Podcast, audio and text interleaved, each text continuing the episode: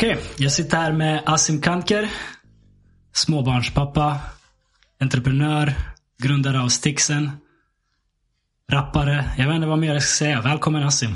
Tack så mycket. Hur, hur presenterar du dig själv för folk egentligen? Det är en bra fråga. Jag, ehm, jag tror, eller oftast är det med namn och ålder typ.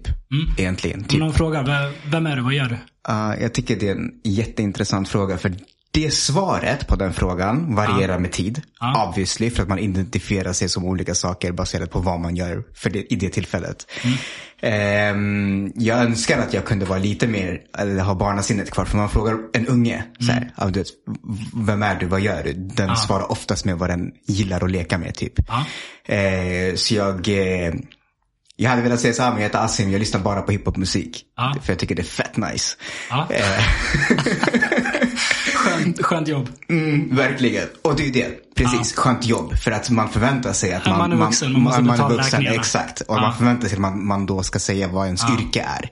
Mm. Eh, men sen så här, ja, det har ju med tanke på hur mycket tid jag spenderar på vissa grejer så blir det min, ident, min identitet. Ja. Eh, så ja, jag är egenföretagare Ja. och jag är pappa. Det är typ de två grejerna jag, identifierar mig mest som idag. All right. Vi, eh, vi börjar med en hiphop-fråga direkt. Mm, kör. Du lyssnar mycket på hiphop. Ja. Topp tre rapparna någonsin. Ehm, jag, kan, i- jag kan inte ens motivera varför jag tycker de här. Det är helt fine. Eh, Jag, jag att- kräver ingen motivation.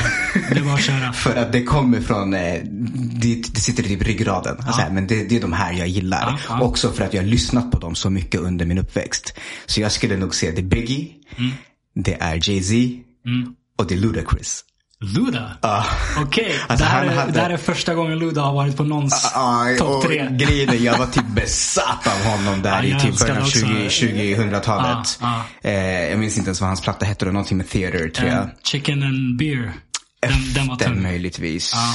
Eh, men alltså han, han kunde spotta sådana bars. Så det var så wow. Sen kom, eller, jag vet inte om Lil Wayne var innan eller efter. Jag tror han var efter. Men sen Lil Wayne var i den, i den klassen. Mm. Carter 3 när den Carter droppade. 3. Ja. Men ehm, du frågar topp tre. Hade du sagt topp fyra kanske jag lagt, slängt in Lil Wayne också. Bubblare Lil Wayne. Jag jobbade på On-Off way back. Kommer du ihåg? Jag, ja. jag, jag sålde elektronik. Mitt bästa sälj någonsin sålde jag tack vare Amelie. Ah, jag, tänkte, jag, tänkte, jag tänkte gissa på att det var basen du ville komma åt. där. Jag, jag sålde ett ljudsystem.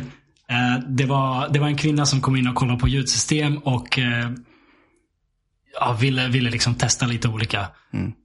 Och jag frågade henne, gillar du liksom, vad gillar du för typ av musik? Och hon sa hiphop. Jag bara okej, ja, men lite nice bas där. Hon bara absolut, det är viktigt. Så jag gick in till min kollega som hade bränt en skiva. Det var på den tiden. Det var på den tiden. Han hade bränt en skiva med Carter 3. Den var så stor, det var så många låtar så den var bränd på två skivor. Ja. Eh, du vet när alla, alla låtar fick inte plats på en skiva. Men var det inte dubbelalbum? Det är möjligt att det var. Jag minns Eh, inte, det här men, var i alla fall bränd. Så alltså, det, var, det var definitivt dubbelalbum. Ehm, så jag frågade honom, kan jag låna den här? Eh, det är en kund som liksom kollar på, på stereo. Han bara, ja visst. Och jag, eh, jag sålde in det här så bra för att, för att musiken var ju, liksom, basen är fet. Så hon köpte, du vet, allt där. On-off-kort och försäkring och all sån här skit som företaget ville, ville att man skulle sälja. Du vet. Allt var, det var det perfekta säljet. Och jag skickade med den här skivan för jag tänkte det är klart hon ska ha skivan. Din liksom. kollegas skiva? Ja, hon visste inte. Jag sa till honom, jag, jag bränner en ny skiva. Det, det är en bränd skiva. Det, han, blev, han blev sur. han blev inte glad. Men jag brände en ny skiva till honom. Det är så här, ja. Men det där, är ett, det där är ett tips för folk som ska köpa högtalare idag. Om man inte vet Lil Wayne, A Milli. Ja. Det är bara att testa. Ja. Alltså det, den, det är den låten to date Den- som har skitbra. tyngst bas. ja. Den dunder. Okej, så Luda alltså. Det, eh, Biggie, vad sa du? Biggie, Jay. Jay-Z och Luda. Ja. Okej. Ehm, jag vet inte, Luda, Luda eh, är nog inte van att vara på de här listorna. Nej. Vem hade du, eller vilka tre hade du plockat? Eller hade du, hade du plockat, om, säg så här, om vi skulle säga topp tre artister. Hade du plockat tre hiphopare? Mm, nej. Det tror jag Vi inte. börjar på topp tre artister då. Topp tre artister. För mig hade det varit samma, för jag lyssnar bara på hiphop. Men ja. Jag, jag har svårt att inte ha med Amy Winehouse på någon sån lista. Jag älskar Amy Winehouse. Uh, Topp tre artister. Alltså. Jag vill gärna ha med Kanye West. Även om han är lite radioaktiv idag. Kanye West får vara med på min lista. Eh, men inte bara som rappare, utan som producent Ja. och rappare. Och Musiker. för att han har liksom satt ribban i hiphop i så här 20 år. Ja. 30, 25 år, någonting sånt. Så han har varit en, en sån, hela min uppväxt, din uppväxt, vi, har han skapat det nya inom hiphop liksom. Känner du att du måste förklara att du gillar Kanye? Alltså var- varför du tycker Kanye? Nej, okej. Right. Ju- eh, Okej, okej. Nu ska jag berätta en, en story här. Ehm, en gång för typ så här, jag vet inte, åtta år sedan. Var jag, blev jag inbjuden till att kolla fotboll hemma hos en uh, väns vän. Okej? Jag kände bara min kompis, jag kände ingen annan där. Eh, min kompis hade tagit med mig. Det var Sverige spelade någon, någon, någon fotbolls-VM eller vad det nu var. Och vi kommer in på den här diskussionen, bästa rapparen. Ehm, är det, jag, jag tror vi kom in på, det var när Kanye West snackade om att han är musical genius eller någonting sånt. Det var, han var i nyheterna. Och jag sa någonting i stil med, han är ju det. Men han borde ta det lite lugnt eller någonting sånt. Och folk var så här, vadå, han är, han är, inte, ens, eh, han är inte ens bästa rapparen eller vad det nu var de sa. Uh, Jay-Z är bästa rapparen. Och jag bara, jo visst, alltså Jay-Z kanske är bättre på att rappa, men Kanye West liksom skapar Jay-Z's beats. Kanye West skapar stilen. Vi måste respektera honom som musiker Ja. för allt han skapar. Ehm, och det här blir en het diskussion, för de diggade inte Kanye. Okej, och du är ensam mot sju kompisar som känner ensam. varandra. De känner alla varandra, ingen känner mig. Min kompis han bryr sig inte så mycket om, om hiphop. Han, har inte liksom, han är inte med i diskussionen. Okej, så det här blir en het diskussion.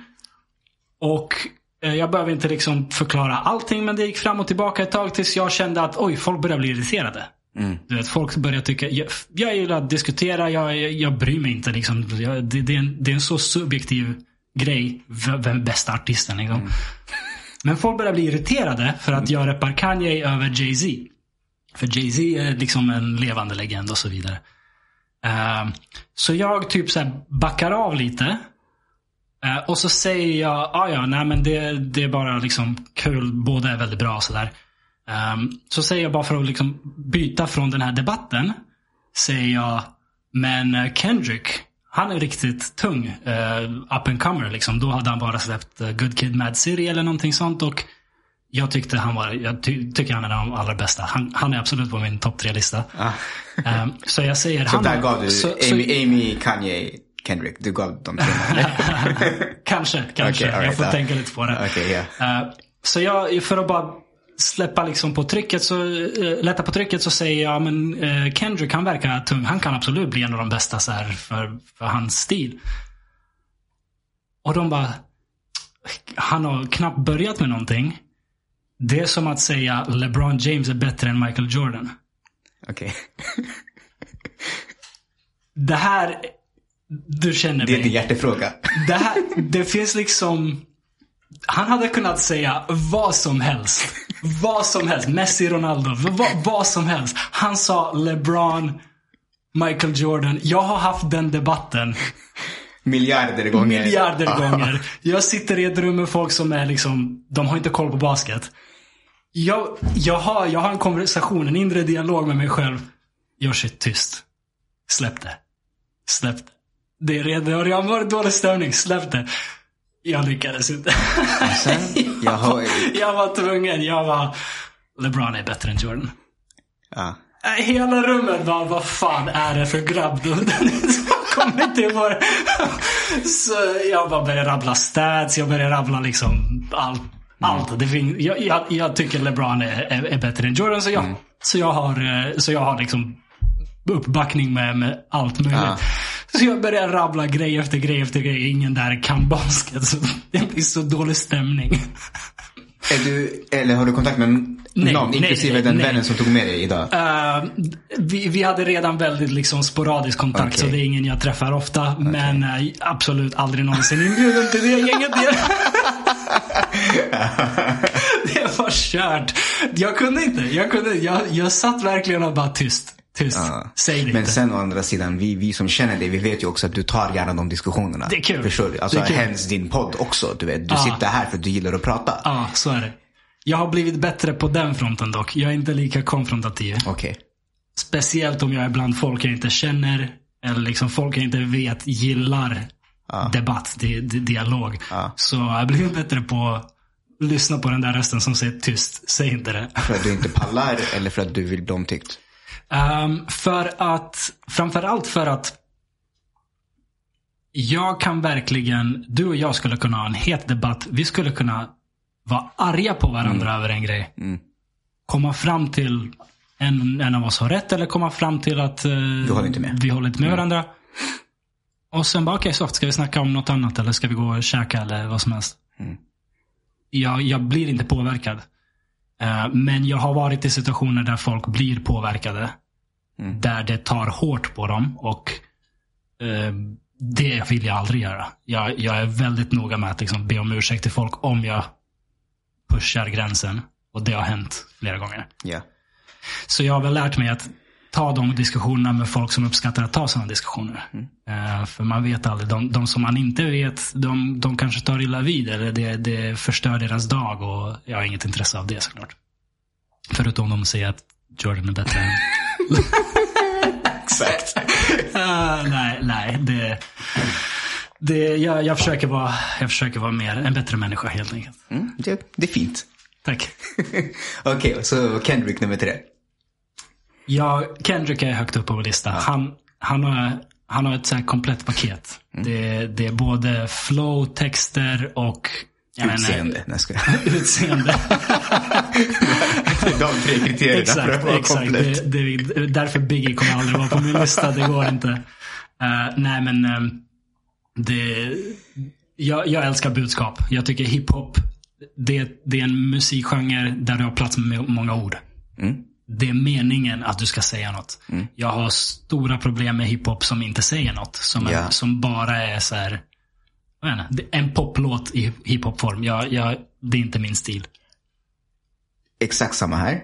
Därför har jag problem med ghostwriters. Mm. Har du problem med ghostwriters? För det skulle ju kunna vara det, Ja. en, en, ett bra budskap, men det är Ja. inte enligt mig inom citationstecken äkta. Det är ju såklart bäst om det inte är skrivet av ghostwriters. Ja. Men till exempel Kanye West, Pusha T, Runaway. Ja. Legendarisk låt. Kanye West skrev mycket, eller, eller hjälpte Pusha T skriva mycket av text. Eller han pushar honom. Gör den, gör den, det ska ju vara en snubbe som är otrogen och, och hemsk på alla sätt. Pusha T's vers. Okej. Och Kanye pushar honom, gör den värre, gör den värre. Gör honom liksom hemskare. Du vet, det, det, Det är inte precis samma sak som. Nej. Det är ju coaching egentligen och det borde man ju så här, om, Ja. om säg att vi gör en låt tillsammans. Vi skulle kunna bolla och säga så här, lyssna, det här är inte bra nog. Du behöver tajtare rim eller bättre flow eller. och, och då menar jag, var det, det, det är en gråzon liksom. Mm. Om Kanye West sa till honom, ah, du borde slänga in det här där. Mm. Ja, nice. Inga problem med det. Så hur, hur långt kan man Jag, jag vet Ja, inte. Jag, jag uppskattar ju folk som skriver sina egna Mm. eh, texter såklart. Men, jag vet inte. Det, det finns bra, mycket bra musik där folk, någon annan skrivit eh, texten. Absolut. Eh, Men har man allting så, så är det dunder. Jag, Kendrick skriver sitt eget, han har bra budskap, han har bra flow, han har liksom eh, en, en närvaro som, som slår många andra. Ehm, så det är därför är han väldigt, väldigt högt på min, på min och, och när han blev Okej, klassiska rapparen är eh, fattig, utsatt, det är liksom tuffa tider, börjar rappa. Skriver om sina tuffa tider, skriver om det han ser eh, omkring sig, eller hon. Och det är jätteintressant. Det finns så mycket att säga. Mm. Blir lite känd, blir lite rik, har plötsligt ingenting att prata om. Där. Det, Eller som Pusha T, fortfarande efter 20 år senare rappar om sina år på gatan. Exakt, exakt. Bror, Och det, det, det går inte heller. Liksom. 20 år nu. Ja, det går inte heller hem liksom. Eller Drake som var från så här, en sitcom till, till att vara OG gangster. Och man Mm. bara, men nej. Så eh, där, det respekterar jag verkligen med Kendrick. Han släppte Good Kid Mad City där han pratade om gettot. Där han pratade om liksom, de här tuffa tiderna. Blev känd, blev rik, började turnera. Eh, kommer till liksom nästa skede i livet. Släpper To Pimp Butterfly. Som handlar om att ta det steget och problemen det för med sig. Han skriver om liksom hur hans grabbar från eh, orten kräver pengar av honom och sätter honom i jobbiga situationer. De vill stjäla folks klockor på en awardshow och, och sådana där grejer. Eh, han pratar om eh, sina mentala problem, liksom eh, psykiska problem som eh, survivors guilt. Att varför är jag den som tog mig ut ur det här det. eländet medan mina vänner är kvar. Han fortsatte prata om saker som är viktiga, som är relevanta, som, som är äkta. Som han upplever som är äkta. Eh, trots att han har blivit rik och, och, och liksom lyckats. Det för mig, det var när, To Pimp a Butterfly. Jag, jag vet inte vilken skiva som är bäst av honom, men de två skivorna är båda fenomenala. Good Kid Mad City och a Butterfly.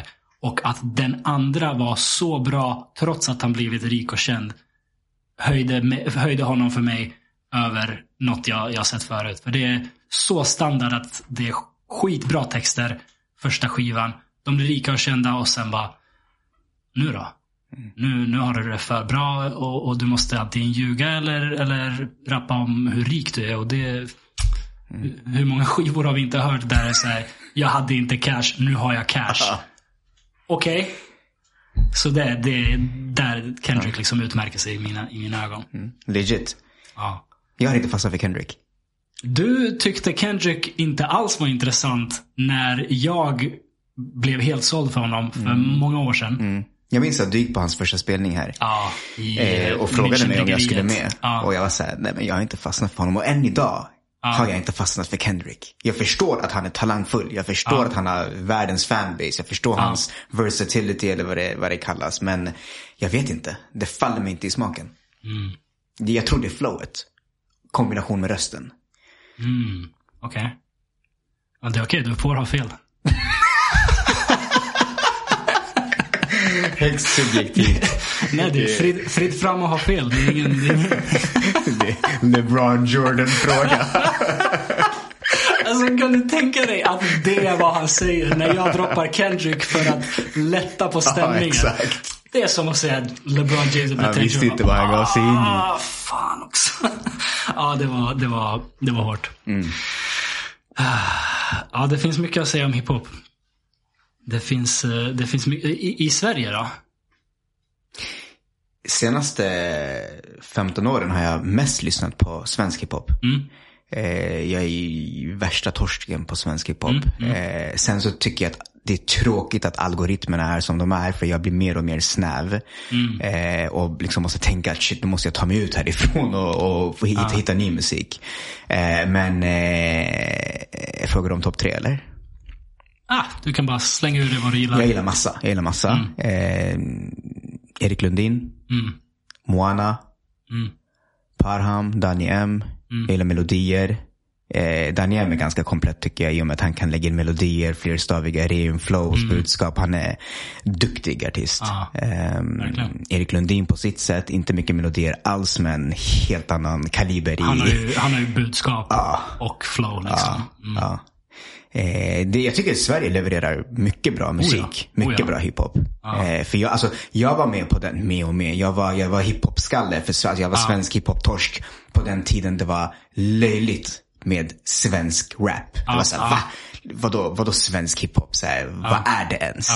Eh, så jag tycker det, jag, jag, jag gläds åt Mm. utvecklingen som har, som har blivit, som har gått nu. Ja. Hur gammal var du när du började skriva? Jag själv var 11 eller 12, mellanstadiet, slutet av mellanstadiet. Så femman eller sexan, minns inte. Mm. Varför började du skriva, minns du? Nej, ingen aning. Eh, jag minns att jag hade en kompis i parallellklassen som också, vi var typ två, två pers, jag och den här kompisen i parallellklassen som eh, hade typ baggy jeans på oss. Eh, så, så, du vet, man, man, man kopplade i lunch, eh, ah. matsalen och du vet, så, I, I see you. Ja. Började snacka och så bara, ah, okej, lyssnar du också på hiphop typ? Eh, så det var någonstans i den vevan. För jag, för jag minns att vi hade spelat in en låt, han köpte någon mick hemma och liksom hade Eh, vi hade mickbås, liksom, gjorde, gardi, gjorde mix, mickbås utav gardiner och eh, eh, täcken. Som vi hängde upp från Ah, taket ah. för att liksom dämpa eh, eko och så. Nice. Så då hade vi eh, spelat in en låt som vi visade musikläraren och vi fick bra betyg. Okej. När vi själva liksom knappt ville sjunga i musik. Vi tyckte det var, typ, det var pinsamt. Du vet. Det, var, det var den, den perioden och puberteten och allt vad det innebär. Eh, men, eh, oj nu kom jag med helt med för att svara på din fråga. Jag minns inte ens varför vi började. Jag, tycker, jag, jag lyssnade på jättemycket hiphop. Det var, Jag tyckte det var coolt. Eh, så vi freestylade på skolgården och sådana Nice. saker. Ja. Minns du vad den första hiphopen du hörde var för någon? Eh, jag har en ett år äldre bror som du känner. Asvad. Eh, så det var ju egentligen tack vare eller på grund av honom jag eh, började lyssna på hiphop. För han började lyssna först. Det var någon från hans klass som förmodligen hade visat honom. Jag minns inte vilken på den tiden var ju CD-skivor, så det var något album eller något, någon singel han hade plockat hem. Kan ha varit typ såhär någon Will Smith, Getting Jiggy With It. Eh, jag minns inte faktiskt. Jag minns inte. Okej. Jag, eh, jag, jag, jag tänkte medan du svarade, jag bara, min, exakt samma story. Min storebror, han, han har alltid varit, under den perioden då när man var liten, så var han den som hämtade hem musiken och jag lärde mig från honom. Och jag tänkte Eminems Slim Shady LP, Ja. att det var den första. Men så kom jag på att tidigare än så, innan vi ens flyttade till Stockholm, så jag måste ha varit 8-9 år där någonstans. Så var vi hos en vän i Borlänge eh, som var som kunde hiphop. Och han hade en sån här multisingel, du vet en singel med typ fem låtar eller vad det nu var. Med Easy E. Okej. Easy E multisingel Merry motherfucking Christmas. Alltså det är det grövsta. Fortfarande bland det grövsta jag har hört i mitt liv. Det här var min introduktion till hiphop. Herregud. Den var, den var skitbra. Jag älskade det. Ja.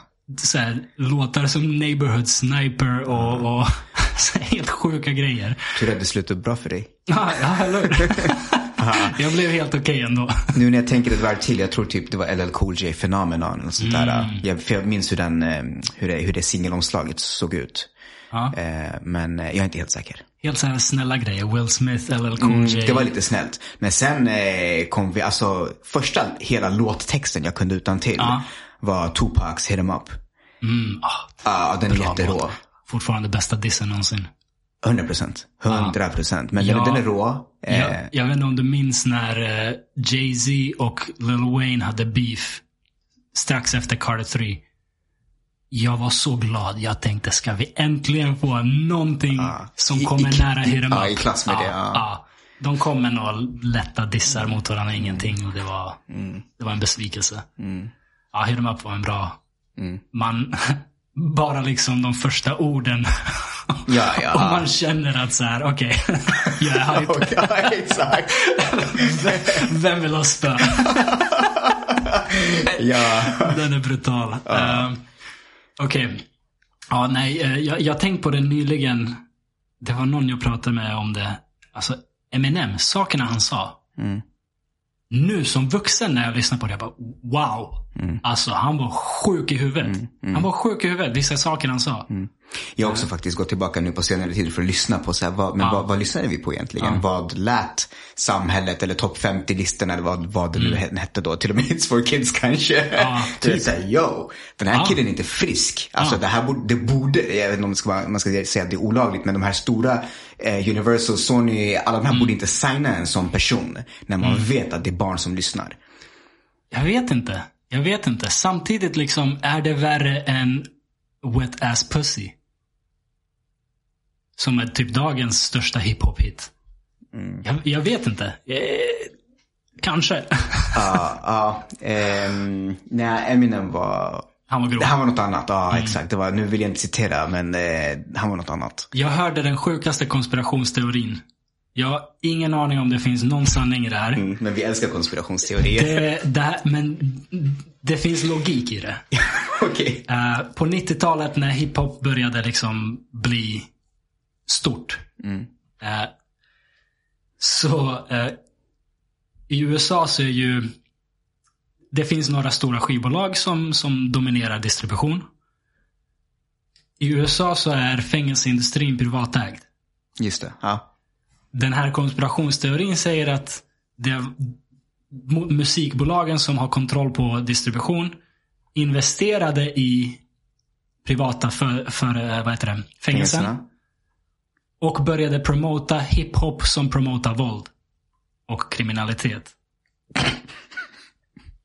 För att få in fler fångar De, de, och de, tjäna pengar på det. Ja, liksom hiphop var ju lite av en um, motrevolution, eller vad man ska säga, kulturell motrevolution. De gillade inte det, liksom de klassiska uh, maktcentra gillade inte det. Ja, de gjorde det de, det de kan använda sin makt för. De, de började promota sånt som Ja, som promotar våld och, och, osköna människor. Samtidigt som de investerade i fängelseindustrin. Ja, absolut inga belägg. Jag hörde en snubbe säga det här på en, på en Instagram-video. Men jag tänkte, ja, Men, men, men om du då tycker att det- it makes sense, det är logiskt. Då tror du också på att gangsterrap påverkar samhället negativt i termer av våld och så. Jag skulle... Jag tänker att den här, det här ämnet kommer, skulle vi komma till förr eller senare. Det, det är mycket möjligt. Det är mycket möjligt. Jag, jag, jag skulle säga att det vore naivt att tro 100% åt något håll. Det vore naivt att tro att gangsterrap skapar våld. 100% våld hade inte hänt utan det. Det vore också naivt att tro att ingen har någonsin influerats av Hit 'em up. Eh, Inte jag, du i alla fall. Som tur är. Som tur är. Men vem vet? Hade man hamnat lite snett och sen börjat efterlikna någon. Jag, jag, jag, jag skulle säga att det är antagligen naivt att tro 100% åt något håll. Jag tror absolut att det finns folk. En sak som irriterar mig som fan när det kommer till musik. Är när eh, folk säger saker som eh, vad heter den där låten? Crush a bit, little bit, roll it. Du vet. take a hit. Ja. Eh, Riders of the Storm. Driving... Ri- Nej, nej, det, det... Vad fan heter det? Det kommer komma till mig. Ja, Eh, driving drunk I'm doing my thing. Mm. Säger han. Hur många har inte antagligen blastat den låten och kört fulla och tyckt att de är coola som den, den rapparen liksom. Ja. Sånt, sånt stör jag mig på som fan. Jag älskar hiphop. Jag älskar liksom, jag, jag, jag älskar fritt uttryck. Men jag önskar att, ehm, vad, vad heter hon, Nicki Minaj inte sa I let him hit it cause he slang cocaine. ja. Det, är så- det, mm, det, det är inte ett bra budskap. Och hon är kanske den största kvinnliga Ja. hiphopartisten genom tiderna. ja. Antagligen har ingen kommit till hennes nivå. Och hon säger i sin största hit I let him hit it cause he slang cocaine. Jag vill inte förbjuda någon att säga vad fan de vill. Det är, jag är helt för liksom, yttrandefrihet och det är konst. Det behöver inte betyda alls att det är sant. Men du vet att liksom, miljontals människor hör det där. Några av dem kommer kanske ta dåliga beslut i livet på grund av ja men Nicki Minaj sa det här och det är coolt. Jag vet inte. Som sagt, jag tror 100% åt något håll är naivt i alla fall. Absolut. Mm. Absolut. Sen så här, du säger att nej, vi kan inte förbjuda henne från att säga det. Nej, För att yttrandefrihet Mm. bör vara. absolut. Men var i värdekedjan kommer ansvaret då? Är det föräldrarna till barnen som lyssnar? Så här, okej, lyssna Uff, på det här, det men. Mm. eh, ta inte till er av det. Eller kommer det till eh, musikbolagen? Eller kommer det till, jag vet inte vilka aktörer som finns däremellan. Varenda människa har ett ansvar att vara sitt bästa jag. och att om möjligt influera världen till en bättre, och, och åt ett bättre håll. Varenda människa har det ansvaret. Ingen kan sägas ha, liksom, kan, kan friskriva sig det ansvaret. Ja. Samtidigt så jag säger absolut inte att artister för att de har stor reach borde vara extra försiktiga. De, de borde vara det. Eller jag, jag, önskar att de var det. Inte att de borde vara det, utan jag önskar att de var det. För att, tänk liksom Bob Marley.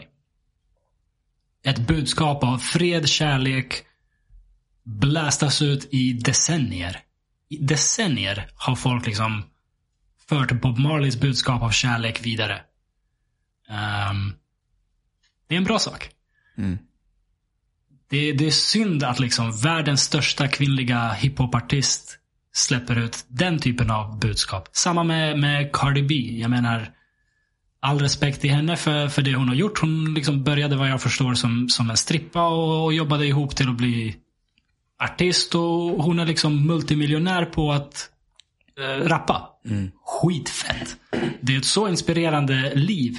Men säg någonting bra med, dem, med den liksom plattformen. Mm. Mm. Men återigen, det måste vara ett önskemål. Det kan Ja. inte vara ett krav. Absolut. Och Det sen, går nu, inte. nu tar du två kvinnliga exempel, men vi har hundratals eller tusentals så manliga. Många, så många. Ja, ja, där är Vi snackade om Eminem, vi snackade Ja, om eh, exakt, Tupac. exakt. Alltså det, Ja, Easy. det är inga bra grejer. Nej. Um, Nej. Nej, ja, Easy är värst. Han, Ja. ja, de, Men- de, anledningen till att jag sa uh, Nicki Minaj och Cardi B är för att de är förmodligen de största kvinnliga hiphopartisterna Ja. någonsin. Mm. Um, Eminem kan man väl säga är bland de största rent i reach. Så jag önskar att han var mer ansvarsfull också. Helt klart. Men, men samtidigt är han Eminem. Han är den han är för att han är sådär. Liksom, han sa saker som var så bizarra som ingen någonsin har sagt inom hiphop. Och det gjorde honom så stor som han är. Han kan inte ha blivit Eminem om han inte var störd i huvudet. Precis. Ja. Precis. Eh, Och, eh, exakt, det var det, det var det jag tänkte säga. Ja. Att så här, eh, många kändisar eller artister, Mm. eller ja, kändisar i det här fallet, blir ju kändisar på grund av deras skevhet. Exakt. Eh, så då kan man inte, då kan man inte ta bort det från dem. För att Omöjligt. då är det så här, du, du drar bara. Mm. mattan under benen och sen så här, ah, okej, men vad har de kvar då? De har ju byggt hela sin fanbase på att Mm. de är skeva. Eh, så jag vet inte hur man fixar det.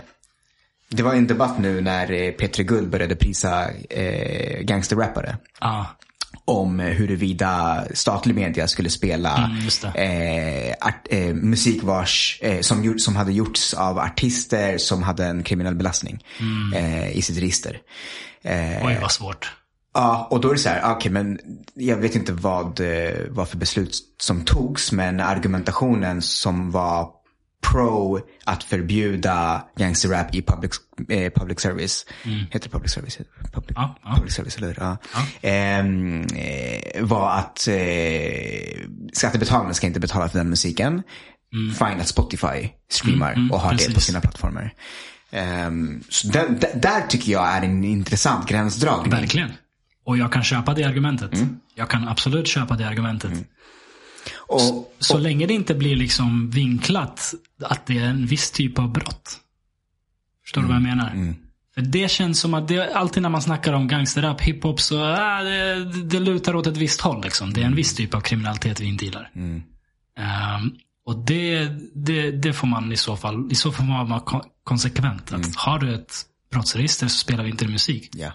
Sen om det är, nu vill jag inte säga några namn för jag kan inte någon, men liksom om det är en helt annan typ av artist Ja. som har hållit på med ekobrott eller fuskat med skatten. Okay, Borde den också det, vara förbjuden då i P3? Ja, precis. Det är ett brott. Då måste vi vara konsekventa. Alltså Tror jag, tror jag. Tror jag. Jag, är, jag, är, jag, är inte, jag har inte tänkt på det här tillräckligt mycket för att veta. ja. För, för jag, jag köper också argumentet att viss musik är inte bra för samhället. Eller liksom, man kan argumentera. Jag säger inte att det är så, men jag kan köpa att så här, vi vill inte blästa ut Easy E musik om hur han slår sin, sina tjejer. ja. Jag kan köpa det argumentet som samhälle, speciellt om det är statlig eh, television och så, att, att säga att den där musiken är sämre än Bob Marley. Exakt. För vårt samhälle. Jag kan köpa det. Jag var länge för, eh, alltså pro, att eh, man skulle skilja artisten från konsten. Alltså artistens eh, privatliv från konsten. Ja. Tills en eh, kompis sa till mig, alltså han, det var typ som att han fick mig att fatta. Han var så här, Asim ser du inte? Han bara, alltså barn i områden där vi är uppvuxna. Vällingby senast, alltså för två veckor sedan i Vällingby. Där, där den McDonaldsen vi, har, McDonaldsen vi har tuggat i dag in och dag ut från att vi var 14 till 18 år gamla. Ja. Liksom. Barn dör i våra orter som delvis av en konsekvens för att eh, hela den kriminella kulturen normaliseras. Och normaliseringen sker delvis också, allt är delvis. Det är som du ser, allt är inte 100%. Och Såklart. det finns gråzoner och allt vad det innebär. Det är alltid inte svart eller vitt. Men delvis på grund av att hela den livsstilen har normaliserats för att det streamas en miljon gånger per timme. Att ja, men, eh, någon får skott i kroppen och hit och dit. Liksom, så här. Du vet, ja, och exakt, och det är så här, vadå? Varför, varför ska det vara okej att spela för P3? För att, vadå, för konstens skull? Mm. Aha, okej, så här sitter jag privilegierad i min bostadsrätt för att ha rätten att lyssna på musik som gör så att barn i våra förorter dör. Du vet, va, Uff, du ja, vet, och är- när han sa det, det jag var så här, aha, det är sant. Jag sitter här och, och vill ha en rätt för att lyssna på lite Mm. gangsterrap. För att jag tycker det är bra musik när folk per definition dör. Ja, dels jag- på grund av det. Jag, eh, jag hör det argumentet och det finns någonting till det. Men jag tror att det är, det är lite av en förenklad bild.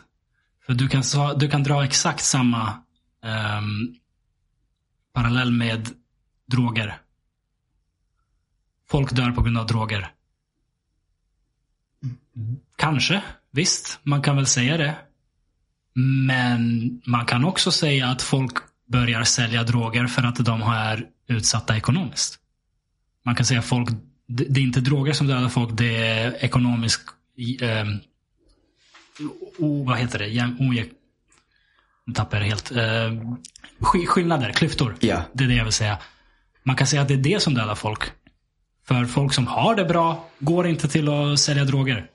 Folk som har det bra går inte och skjuter folk fast de växte upp med Easy E och Tupac Shakur och, och, och, och så vidare.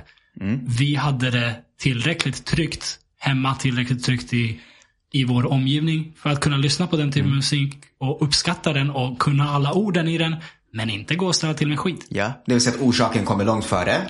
Och Ja. musiken är ett medie bara. Precis. Mm. Det, det, om, någon, om någon har den typen av liv, någon har liksom ett problematiskt liv och kommer ställa till med problem. Mm. Du kan peka på tusen saker. Du kan peka på, på hiphopen, du kan peka på mobbing i skolan, du kan peka på eh, våldsamma tv-spel. Du kan peka på att området de bor i är inte bra. Mm. Det, det finns liksom obegränsat med saker du kan peka på. Mm. Eh, Så, så därför skulle jag säga att det, det är liksom det finns en poäng i det din kompis säger, men, men det är en komplicerad bild. Det är en väldigt komplicerad bild. För det finns uppenbarligen många exempel på folk som har lyssnat på exakt samma musik. Som dag ut och dag in lyssnar på exakt samma musik. Aldrig någonsin hamnar i en skjutning eller, eller något våld. Ja, och majoriteten är ju de som dag in och dag ut lyssnar på sån musik och aldrig hamnar i. För Jag- jag det finns en meme. hoppas det i alla fall. Det finns en meme, skitrolig så här. Ja. Du vet, det är en bild på en helylle snubbe i, alltså tecknat. Eh, Ja. helylle snubbe som är, eh, som sitter i sin bil i typ skjorta pullover. Mm.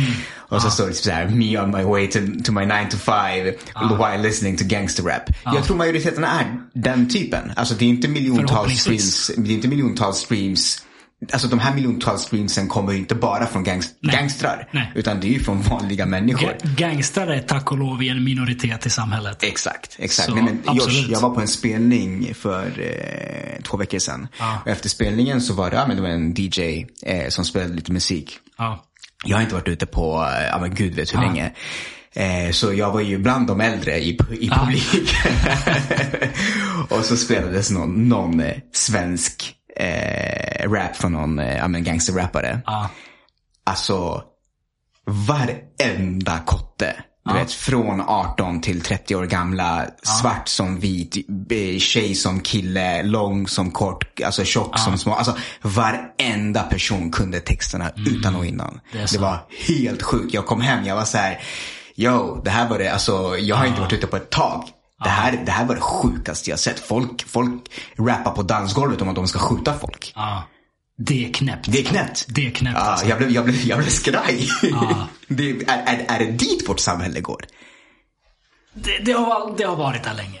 Det har varit där länge. För, för allt det där, det är inget nytt. Alltså, eh, extrema saker har uttryckts inom olika typer av konstformer i all evighet. Det kanske blir mer verkligt när det är på svenska. Jag vet inte. Kanske, och när man är mitt i ett folkhav med folk som snackar om och skjuter folk. Det är lite obekvämt kanske. det, det är väl inte det bästa, men... Ja. Men, Men, jag kan inte minnas när eh, en DJ spelade Hit 'em up och vi stod och rappade. Jag, jag minns inte om det har hänt. Men eh, det har säkert det, hänt. du har... Ja. ja. Ja, ha- hade vi gått på en Tupac-konsert, du och jag, Mm. när, i den tiden liksom, vi hade stått där och... s- 100 procent. Då, Rapp- då, går vi på, då går vi på den här konserten och det är Tupac som spelar. Det här Exakt. var alltså, det här Exakt. var efterfesten Ah, till, okej, till okej. spelningen. Ah. Spelningen, Ah. alltså det var en, eh, det var typ en rb artist Det var, han var helt oskyldig. Okej. Eh, Det här var DJn efteråt. eh, Ah, när okej. artisten hade dragit. Ja. ja. Poängen är i alla fall, hade den låten spelats, vi hade rappat med. Ja. Antagligen. Och Alltså jag kan många av Eminems texter utan till. Mm. Och jag kan fortfarande när de går på, liksom rappa loss. Mm, mm. Det, det är inte saker jag någonsin skulle säga högt. För att inte tala om alla kvinnoförnedrande texter som vi har rappat med. mycket, ja, och ja, ja. inte, alltså, inte, vi, alltså jag håller inte med det. Nej. Men det det är ju den kulturen hiphopen är. Ja, Det är ja. knas. Det, det är jätteknart. Det, det, det är därför jag säger liksom, jag, jag skulle aldrig vilja ta någonting av det här ifrån liksom, samhället. Men jag bara önskar att folk gjorde annorlunda. För det går. Uppenbarligen går det. Jag menar Kendrick är ett exempel. Du kan prata om riktigt hemska saker som gettot. Men prata om det på ett sätt som att det här är, det här är ett problem, det här är inte bra.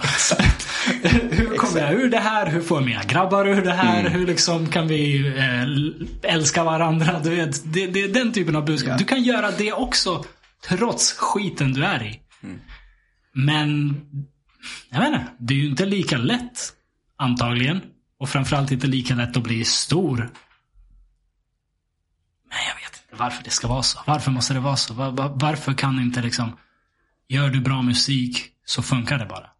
Alltså, gör du eh, Bob Marleys budskap. Hela jävla världen kan Bob Marleys låtar. Handlar bara om kärlek och röka weed. Eh, och hela världen kan hans budskap. Det är bara bra musik. Jag vet inte. Jag vet inte. Det, det borde funka, men... Allting har väl sin tid. Mm. Alltså det, det, det kommer, jag vet inte, om 20 år kanske hela fredsgrejen blir cool igen. Det kanske, det kanske är kulturellt. Mm. Jag har svårt att se det, men, men kanske. Jag lyssnade mycket på Dead Prez när jag var liten. Ehm, riktigt, riktigt bra texter. Politiskt medvetna texter. De är ju lite mer, eh, vad ska man säga, eh, lite mer aggressiva i sitt sätt. Men det är ändå budskap om att så här, eh, inse vem den riktiga fienden är. Vi är inte varandras fiender, du vet, i orten.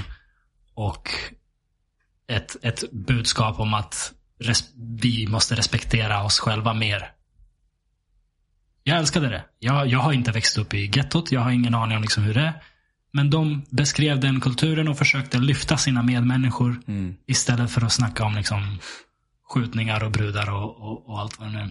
Så det går. Och det finns liksom de som lyckas med det. Men de är ju färre än de som lyckas med det kommersiella. Liksom våld, brudar, pengar.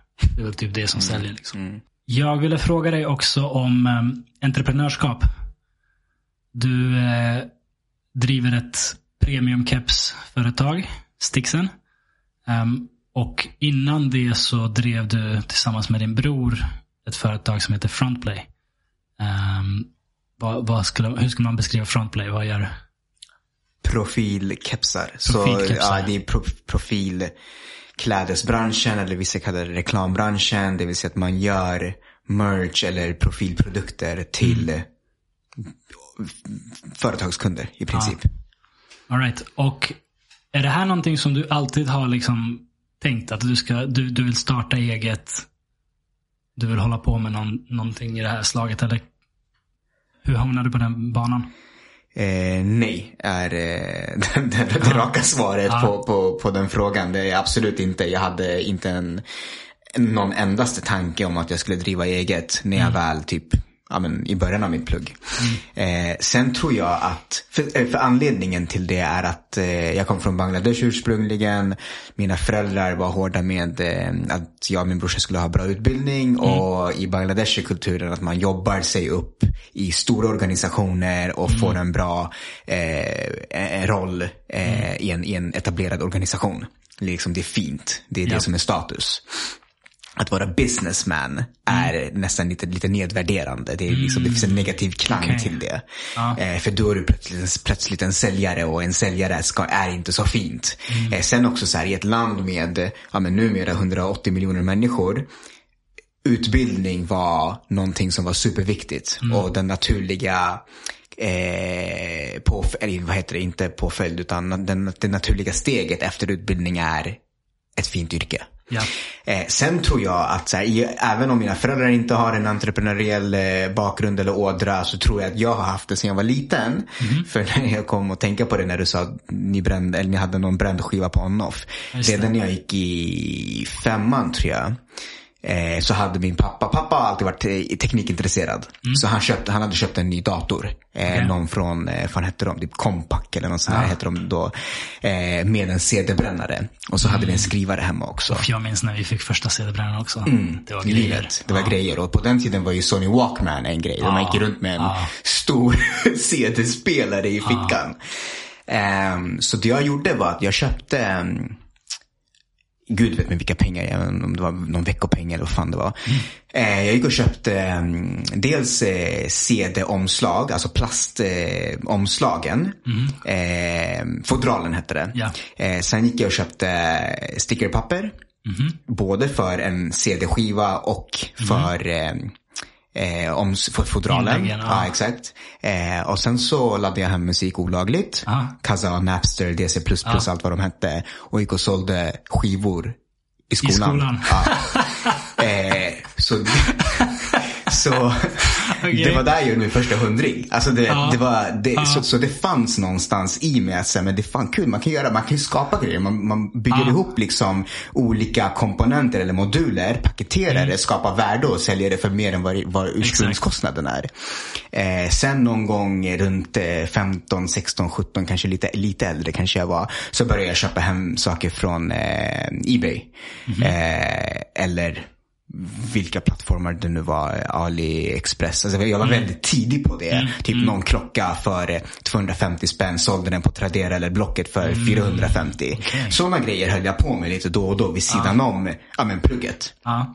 Då var det ju definitivt entreprenöriellt på att du kanske inte tänkte på det sättet. Precis, så det fanns någonstans men jag tänkte inte på det sättet. Eh, så eh, jag och min brorsa satte igång Frontplay. Ja.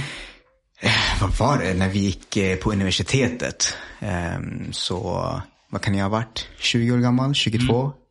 Ja, jag minns inte riktigt. Innan vi kommer in på Frontplay. Ja. Din brända skivor business. Ja. Vad var dina storsäljare? Kommer du ihåg? Nej men jag minns att det var lite Eminem ändå. Ja. Det var lite Eminem. Det var något spel.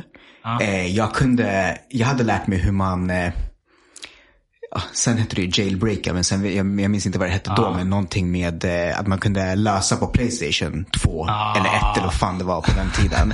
Eh, hur man kunde börja spela brända spel. Ah. Så jag lyckades ju lösa det för några kompisar och så sålde jag Ja, spel ja, också. ja.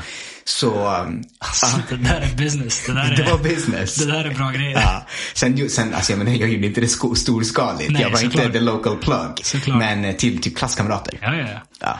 Okej, Frontplay. Fortsätt. Eh, där hamnade vi för att eh, vi spelade ju i en, en basketklubb eh, tillsammans även med dig. Där vår eh, klubbordförande var så här, eh, fett fördomsfullt men ändå, du vet nu i efterhand kan man vara tacksam. Han var så här, Asim och Aswad, ni är ändå från Bangladesh. Bangladesh är typ ett av eh, Sveriges, eh, världens största textilexportländer. Så här, Ja. eh, Vi behöver lite mer coola eh, profilkläder än bara t-shirts och hoodies. Ja. Vet, kan inte ni kolla om ni kan ta fram någonting Ja. amerikanskt college-inspirerat? Ja. Och jag och min brorsa följde ändå med min, min, våra föräldrar varje år, eller var och vartannat år till Bangladesh för att mm. hälsa på släktingar. Så vi var så, ah, men kul grej du vet. Vi åker dit, medan vi hälsar på släktingar får vi en egen agenda. Vi får typ ett uppdrag där att göra. Så vi gick och hälsade på fabriker. Eh, tog fram allt från eh, ja, men, eh, basketlinnen, eh, alltså jerseys till eh, baseballjackor, till kepsar bland annat och massa annat. Vi, försökte, vi, var, vi, var, vi var ju väldigt gröna och naiva så vi vågade liksom testa jättemycket. Vi gjorde one pieces. Alltså, minns du trenden med Ja. one pieces? Ja. De blev skitfula. Eh, och sen så landade vi att kepsar var en väldigt tacksam produkt att jobba med. Vi hade Mm. ganska stort intresse för kepsar båda två för vi har burit kepsar sen way back. Och, ehm, det fanns en lucka på marknaden där. Ja. Hur, hur kommer ni i kontakt med fabriker i Bangladesh? Jag menar, ni var unga grabbar. Vad sa du? 14, 15 eller Nej, någonting? nej, då var vi 2022. Ja, for, fortfarande. Om ni inte har liksom jobbat med det här. Hur, Går ni bara till en fabrik och knackar på eller hur gjorde ni? Alla i Bangladesh, alla som har rötter i Bangladesh har någon inom textilindustrin. Jag gillar hur du öppnar med lite fördomsfullt av honom. Två minuter senare, alla i Bangladesh. Nej, men du vet, det, är sån, det, är sån, alltså, det är en sån stor export. Jag har hört det. Eh, det händer en del att, eh, textiler. Ja, exakt. Så, så eh, sannolikheten är hög att du har någon i släkten, speciellt om du har en stor släkt, Ja. som om inte själv jobbar med det, känner någon som jobbar med det. Okej, mm. Det finns alltid en connect. Ja. Eh, så vi började där. Eh, och sen Mm. så, så här, referensers referenser. Sen så, så här, vi var också inne på eh, stora plattformar online för att hitta Mm. eh, leverantörer. Idag är det mycket enklare. På den tiden, Mm. för ja, men, ett dussin år sedan, var det väldigt mycket svårare att hitta en, en Ja, leverantör. det kan jag tänka mig. Mm. Och, äh, även om Sverige var ganska mycket på internet då så lär ju inte Bangladesh ha varit det. Än idag. Alltså än idag så går vi till Mm. eh, fabriker vi har jobbat med eller jobbar med. Så här, vissa har inte ens hemsidor. Ja. Hemsidor idag ser vi som en, eh, alltså på sin höjd ser bengalerna det som ett digitalt visitkort. Mm, okej. Så ni kom i kontakt med lite fabriker, fick lite samples på olika grejer. Mm. Och sen då? Det, det här funkade? Nej, det var ju- Klubben var nöjd eller? Eh, det var ju aldrig så att ehm, eh, något gick smidigt någonsin. Nej.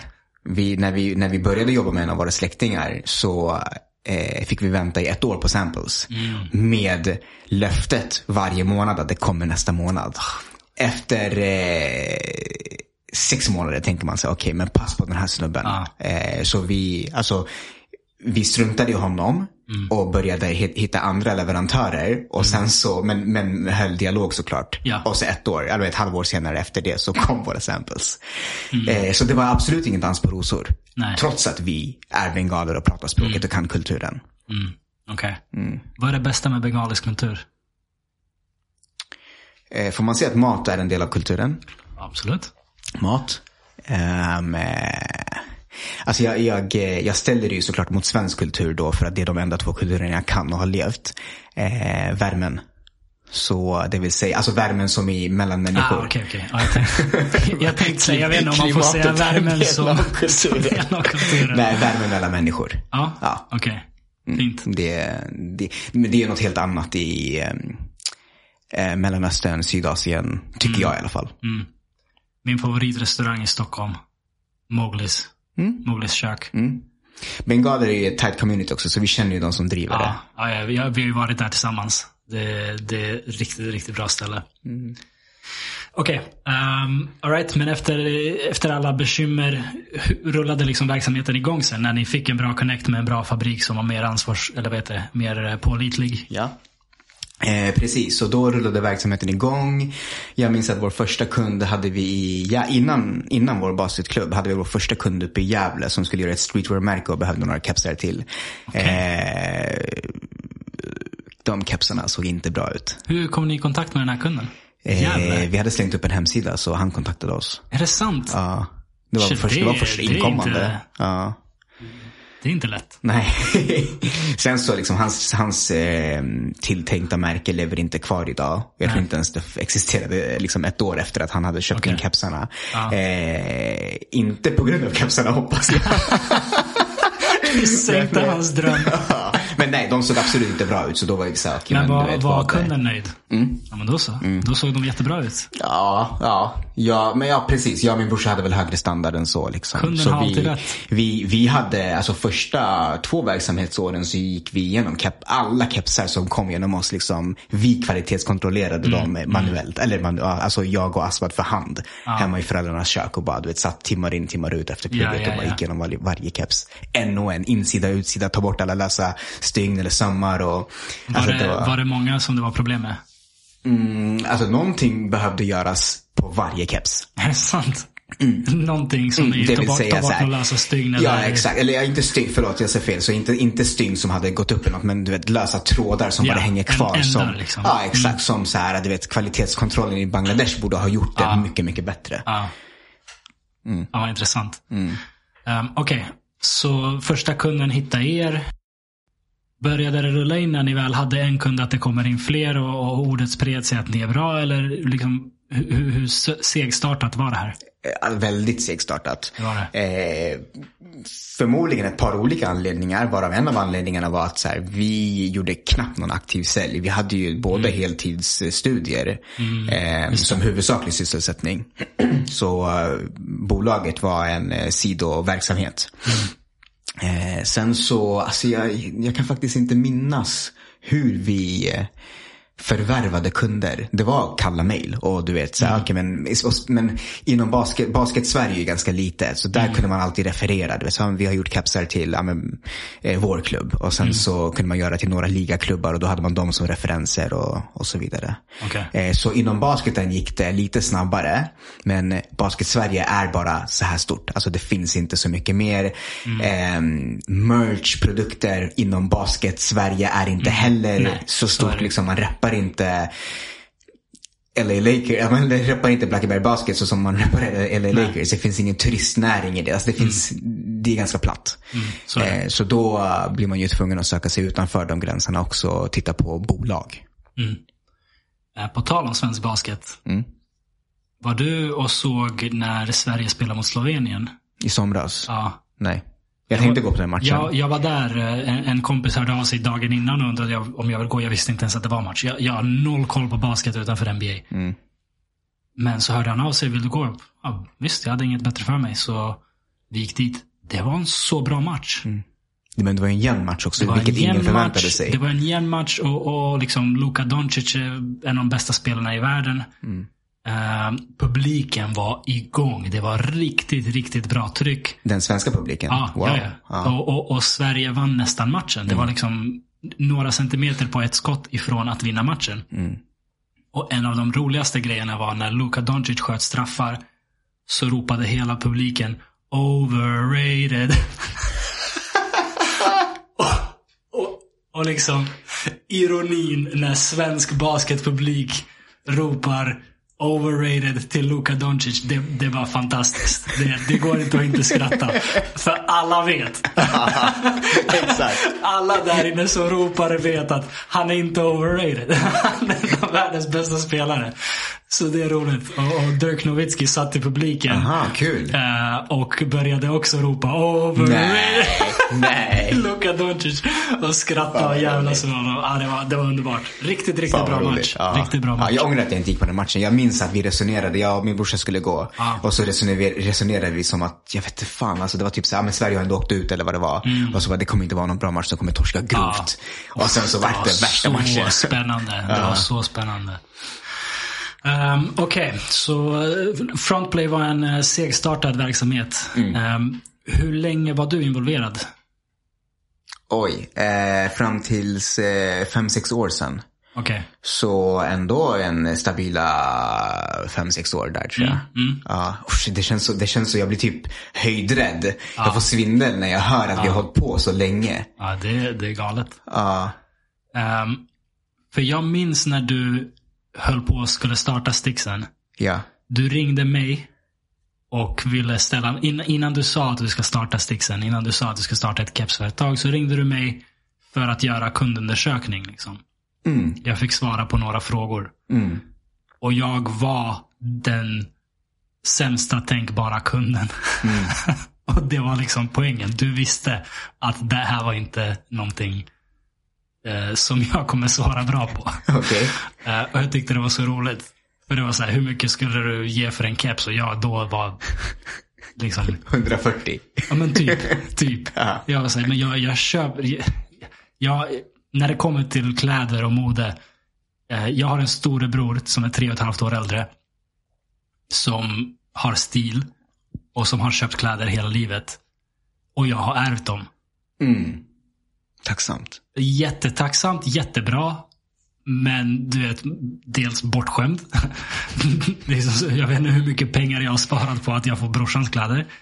Eh, och dels så utvecklar man kanske inte så mycket av en egen känsla för sånt. Men jag klagar inte. Så, så när du frågar mig om vad jag skulle betala för en keps. Liksom, det var så här, jag vet inte. Jag du skulle köpa en så här bootleg keps i, i Montenegro eller någonting sånt på marknaden där. Ehm, men hur, hur föddes idén Stixen? Var det liksom från Frontplay den utvecklades eller kom, var det ett helt separat spår som kom från någon annanstans? Eh, bara en parentes där, jag tror jag har kvar det dokumentet ifall du vill se dina svar. Nej tack, det är bra. Ehm, ja, så uh, Frontplay var ju främst B2B. Eller det var ju enbart B2B. Och eh, jag eh, hade pluggat konsumentmarknadsföring. Jag hade en master inom marknadsföring. Eh, och jag hade efter examen börjat jobba inom konsumentmarknadsföring också. Så eh, Frontplay var alltid en sidoverksamhet. Så jag hade ett heltidsjobb efter examen. Eh, och två och ett halvt år in i heltidsjobbet så um, kände, mig, kände jag mig trött på det mesta. Och eh, ville, ville hitta tillbaka någon typ av glöd. Ehm, och kepsar låg mig närmast som hjärtat. Dels liksom känslomässigt men också i termer av eh, kunskap. För jag hade ju lärt mig så mycket. Jag kunde, jag kunde vartenda stygn in, innan och utan. Eh, på alla typer av kepsar som, som går att kunna. Och idag, alltså. Jag skulle nog säga att jag är en av Sveriges främsta kepsexperter. Och jag vet en person som är bättre än mig och det är min brorsa. Nice. på kepsar. Så för, fördomarna snubben på basketklubben hade. Allting, allting stämmer. helt. Ja, stämmer exakt. helt. Ehm, så eh, då scannar jag kepsmarknaden, alltså konsumentkepsmarknaden för att se så här, okay, hur ser det ut egentligen. Och jag hade ändå lärt mig på Unilever där jag jobbade min anställning eh, hur man kunde positionera sig. Liksom, eh, bara ett exempel, Unilever som ett och samma bolag ägde fem varumärken inom, inom kategorin glass. Så Unilever äger Ben Jerrys, GB Glass, Vianetta, Carte d'Or och O'Hoy. Ja. O'Hoy är i och för sig tillbehör till glass men de fyra andra är alltså riktiga glassar. Ja. Jag tror idag äger de någon, någon, till och med något till ytterligare Ja. varumärke. Men det man gör då det är så här. Det är ju olika prispunkter och olika positioneringar mot vissa, alltså olika målgrupper. Till exempel en GB Glass Big Pack. Där kan du få två liters paket för. Idag vet jag faktiskt inte hur mycket det kostar. Jag är inte målgruppen. Men säg eh, 30 spänn. Det är 15 spänn litern. Alltså 15 spänn per liter. En Ben Jerrys köper du för 55 kronor för typ 0,45 liter. Ja. Du vet, det är ju typ 110 spänn eh, litern. Så, så den typen av differentiering innebär att man kannibaliserar inte på sig själv. Ehm, och då, eller det var bara en, nu är det inte så att jag äger massa olika kepsvarumärken men, men, men med det i åtanke så tänkte jag så här, men var finns den här luckan? Var, var kan Du man ta ja, en position liksom, i prispyramiden?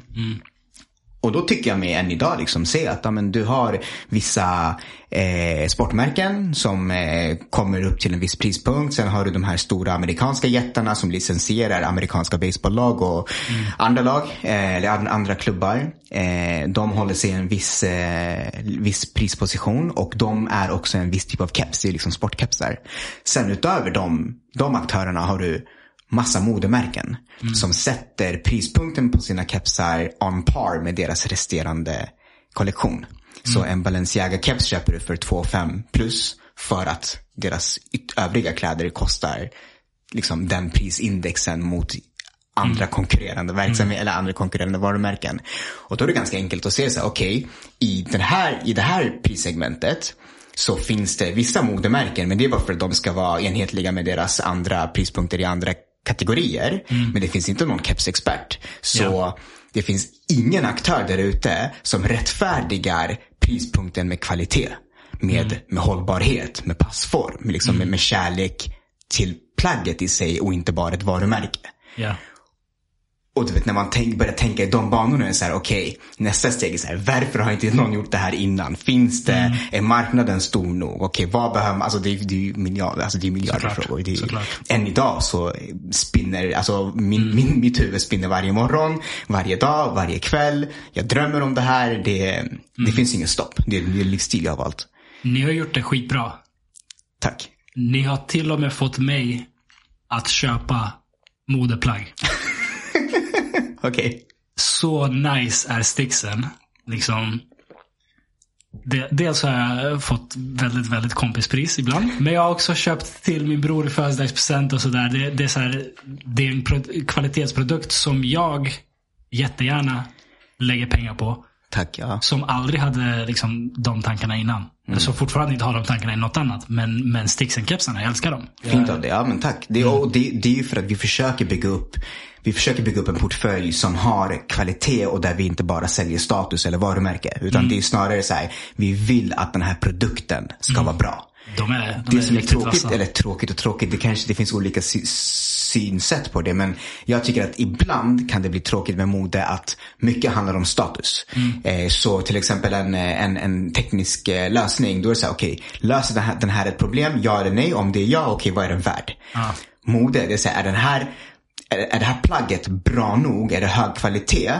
Ja eller nej? Okej, säg att, säg att svaret är ja. Men det är så här, okej, men vad tycker andra om det? Mm, Och det är, det är inte bra för samhället. Nej. Så det Nej. finns, det finns ett till lager till Det eh, bara produkten. Det finns liksom hela varumärkesbiten. Och det, det, det, det är så här, jag har gett mig in i mode. Jag tycker det är den delen som är intressant. Ja. Eh, men jag tycker fortfarande att det är minst lika viktigt att hålla produkten bra. Mm. Så vi inte säljer nå- någonting skit och bara bygger hype kring det. För det är bara, det, det är inte bra för, för, för världen. Det, de allra bästa, även inom mode, måste ju leverera bra kvalitet också, känns det som. kan man, kan, kan man tro och hoppas Ja. på. Men eh, absolut så tar Balenciaga en premium för att det står Balenciaga på. Och inte för att det är ekologisk bomull eller att de har använt sig av någon fabrik som eh, jobbar med eh, utsatta kvinnor. Alltså det är in, inga, inga, inga sådana grejer. Utan det är, jag, jag kan säga här och nu liksom att ja, men, mer än hälften av alla kepsar som finns där ute kommer från massproduktions liksom, Samma fabrik. i samma fabrik. Liksom. Det finns några få aktörer som bara spottar ut exakt samma produkt med olika varumärkesnamn på. Nu har du nämnt Balenciaga två gånger. Ja, men det är har för du att, hört eh, deras skit eller? Ja, exakt. Det, det, det är för att de är, är uppe på tapeten hela tiden och liksom hela den här barngrejen Ja. och hela Kanye-beefen. Och, ja. Katastrof. Ja. Katastrof. Och man undrar, när kommer de bli cancellade? Mm. Helt annan diskussion. Okej, eh, ni har gjort det riktigt, riktigt bra med sticksen. Men om du skulle börja om idag, vad skulle du göra annorlunda? Jag älskar frågan. Det är jättebra. Eh, så, eh, jag hade, eller så här. Det är en bra fråga. Jag har svårt att svara rakt på den. För att eh, hade jag börjat om idag med den kunskapen jag har så hade jag gjort miljarder grejer annorlunda. Men hade jag börjat om igen, liksom precis lika färsk som jag var då, så hade jag förmodligen gjort saker i Är det sin... ens att börja om då? Då är det bara att spola tillbaka klockan. Ah, Okej, okej. Så, så då menar vi så här. okej, skulle, kunskapen du ja, har idag. Mm. skulle, jag, skulle jag göra exakt samma sak och börja nu? Ja, eh, eller om jag skulle starta Sixen idag med kunskapen jag har. Ja. Jag hade först och främst haft fem års erfarenhet inom konsumentmarknadsföring och bygga bolag. Ja, så jag ja. hade haft ett mycket tyngre CV. Vilket Ja. också i sin tur skulle innebära att jag hade haft enklare att resa kapital. Det vill säga ta Mm. in externa ängelinvesteringspengar. Eh, så jag hade, det första jag hade gjort var att hitta en medgrundare. Jag hade aldrig börjat själv. Just det, du, du gjorde det själv väldigt länge. Ja. Mm. Jag har hittat en medgrundare som kompletterar mig. Det finns ingen person där ute i världen som, eh, som kan fylla alla funktioner i ett bolag som behöver startas upp. Eh, det enda sättet man kan göra det själv på är att ta in massa pengar ängelinvesterare. Men då måste man också få investerarna att tro på dig själv som person och inte mm. som ett helt team. För det är, det är högre sannolikhet att du kan få in bra cash till en bra värdering om du har ett team. Ja. Säg att du, du lyckas få in pengar ensam så kan den personen, han eller hon i så fall, anställa nyckelpersoner som kan sina respektive områden. Ja. Jag gjorde det här själv jättelänge utan pengar mm. att anställa någon för. Mm. Eh, eller med. Så jag behövde lära mig, produktion kunde jag. Mm. För att, ja men tack vare Frontplay. Exakt så. Eh, Medfött liksom. Ja, DNA. eh, för Frontplay. Ja. Eh, konsumentmarknadsföring, ja sådär. Det är liksom, det är eh, Marknadsföring i sig är väldigt eh, lull, lull liksom. Det, mm. det, det, finns hundra miljarder teorier. Men sen så är det väldigt eh, mycket tur och timing om, om någonting mm. slår igenom. Mm. Eh, och man behöver väl kunna mappa ut vad man vill göra och så. Liksom, det, det är bra att ha en bakgrund och kunna sätta en strategi. Men eh, sälj, eh, e-com, logistik, ah. liksom, ah. alltså PR, copy. Alltså det finns så mycket ah. som måste lösas. Som jag inte har den blekaste. Och det jag inte, alltså det vi pratar om nu, att man nyss, liksom att man i mode behöver man produkt och sen mm. på ett lager på det så är det varumärke. Jag hade ju ingen kreativ bakgrund. Så mm. det jag eh, saknade främst var en kreativ partner som kunde bygga ett varumärke. Jag kunde bygga infrastrukturen, jag kunde lära mig så långt. Mm. Men jag har inte det kreativa sinnet. Eh, så, så om jag skulle starta Sixen igen idag, mm. då hade jag haft någon som min, alltså som min partner idag, redan mm. från dag ett. Okay. Det är liksom det absolut viktigaste. Det och att jag hade tagit in kapital från början så, vi, hade, så vi inte hade haft en så lång runway som vi har haft hittills. Eller inte, mm. upp, uppstartsträcka menar jag, som vi har haft hittills. Så om du skulle ge råd till någon som vill starta eget, någon som funderar på, på en idé. Skulle det vara att hitta någon som kompletterar dig de delarna som behövs? Eller vad, vad skulle du säga?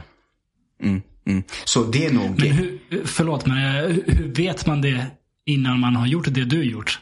Provat att göra allt och insett att de här sakerna klarar jag inte av. Ja, eh, jag borde ha pratat med mer folk mm, innan, okay. innan jag sa upp mig från mitt eh, trygga 9 to 5.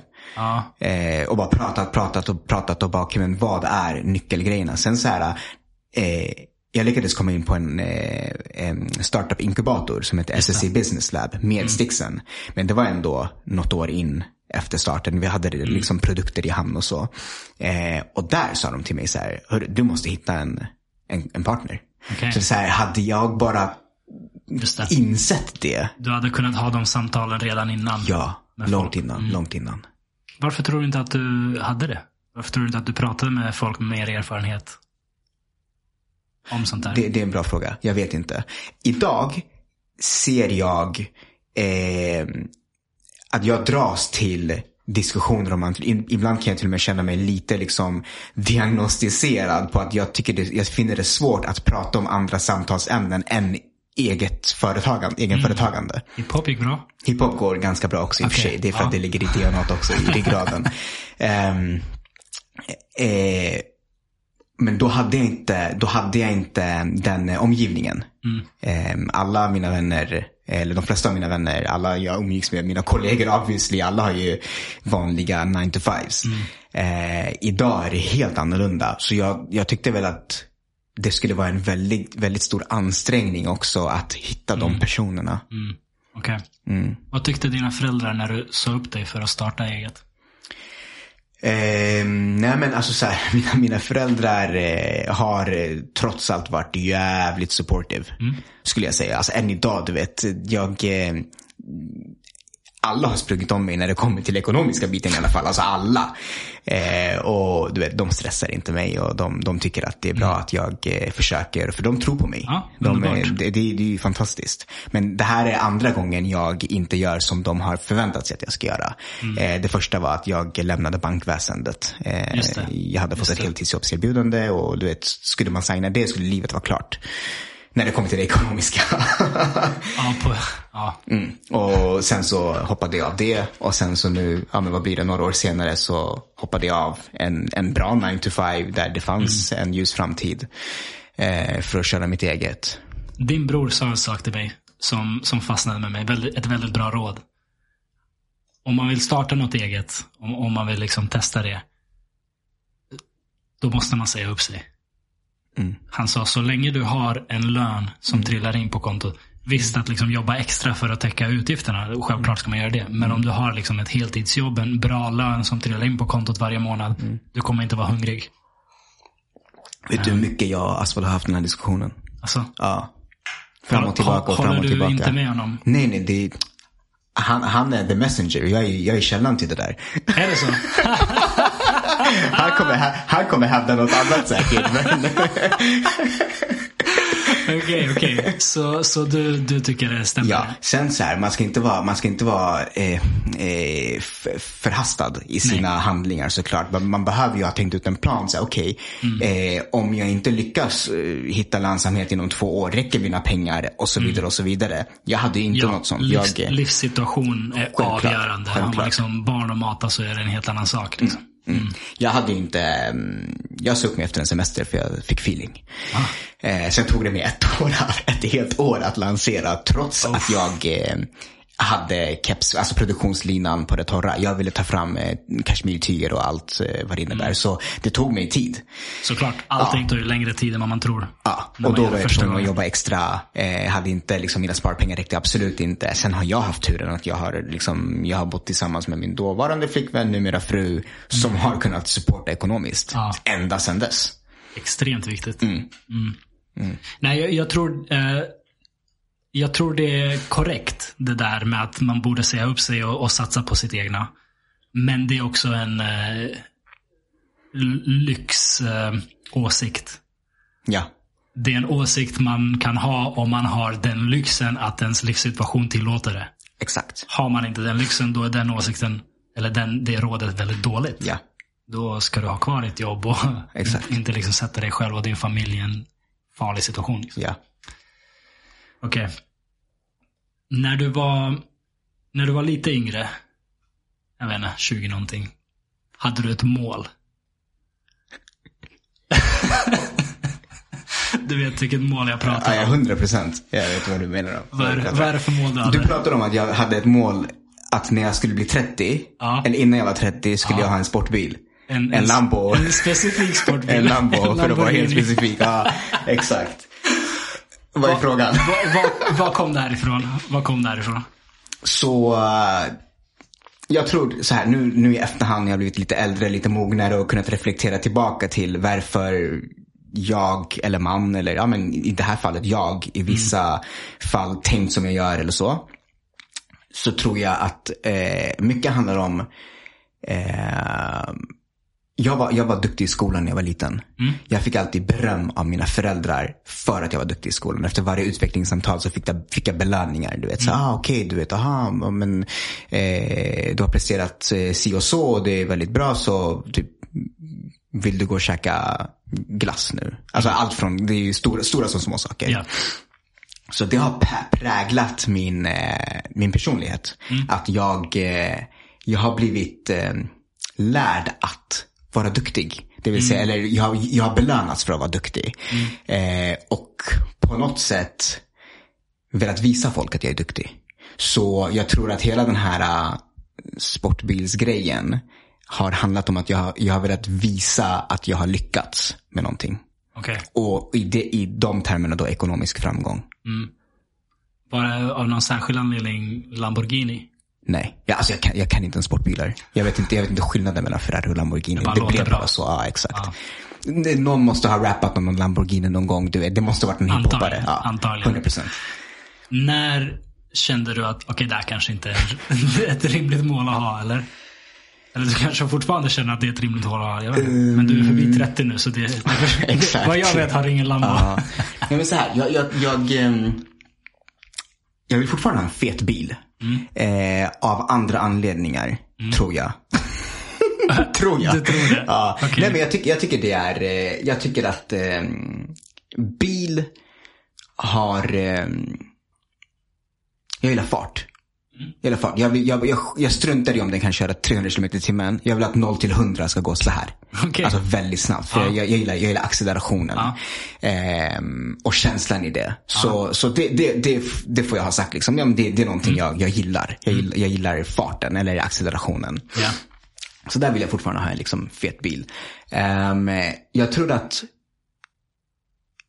jag tror att, ehm, eller jag vet att målet ändrades innan jag insåg att det var för sent.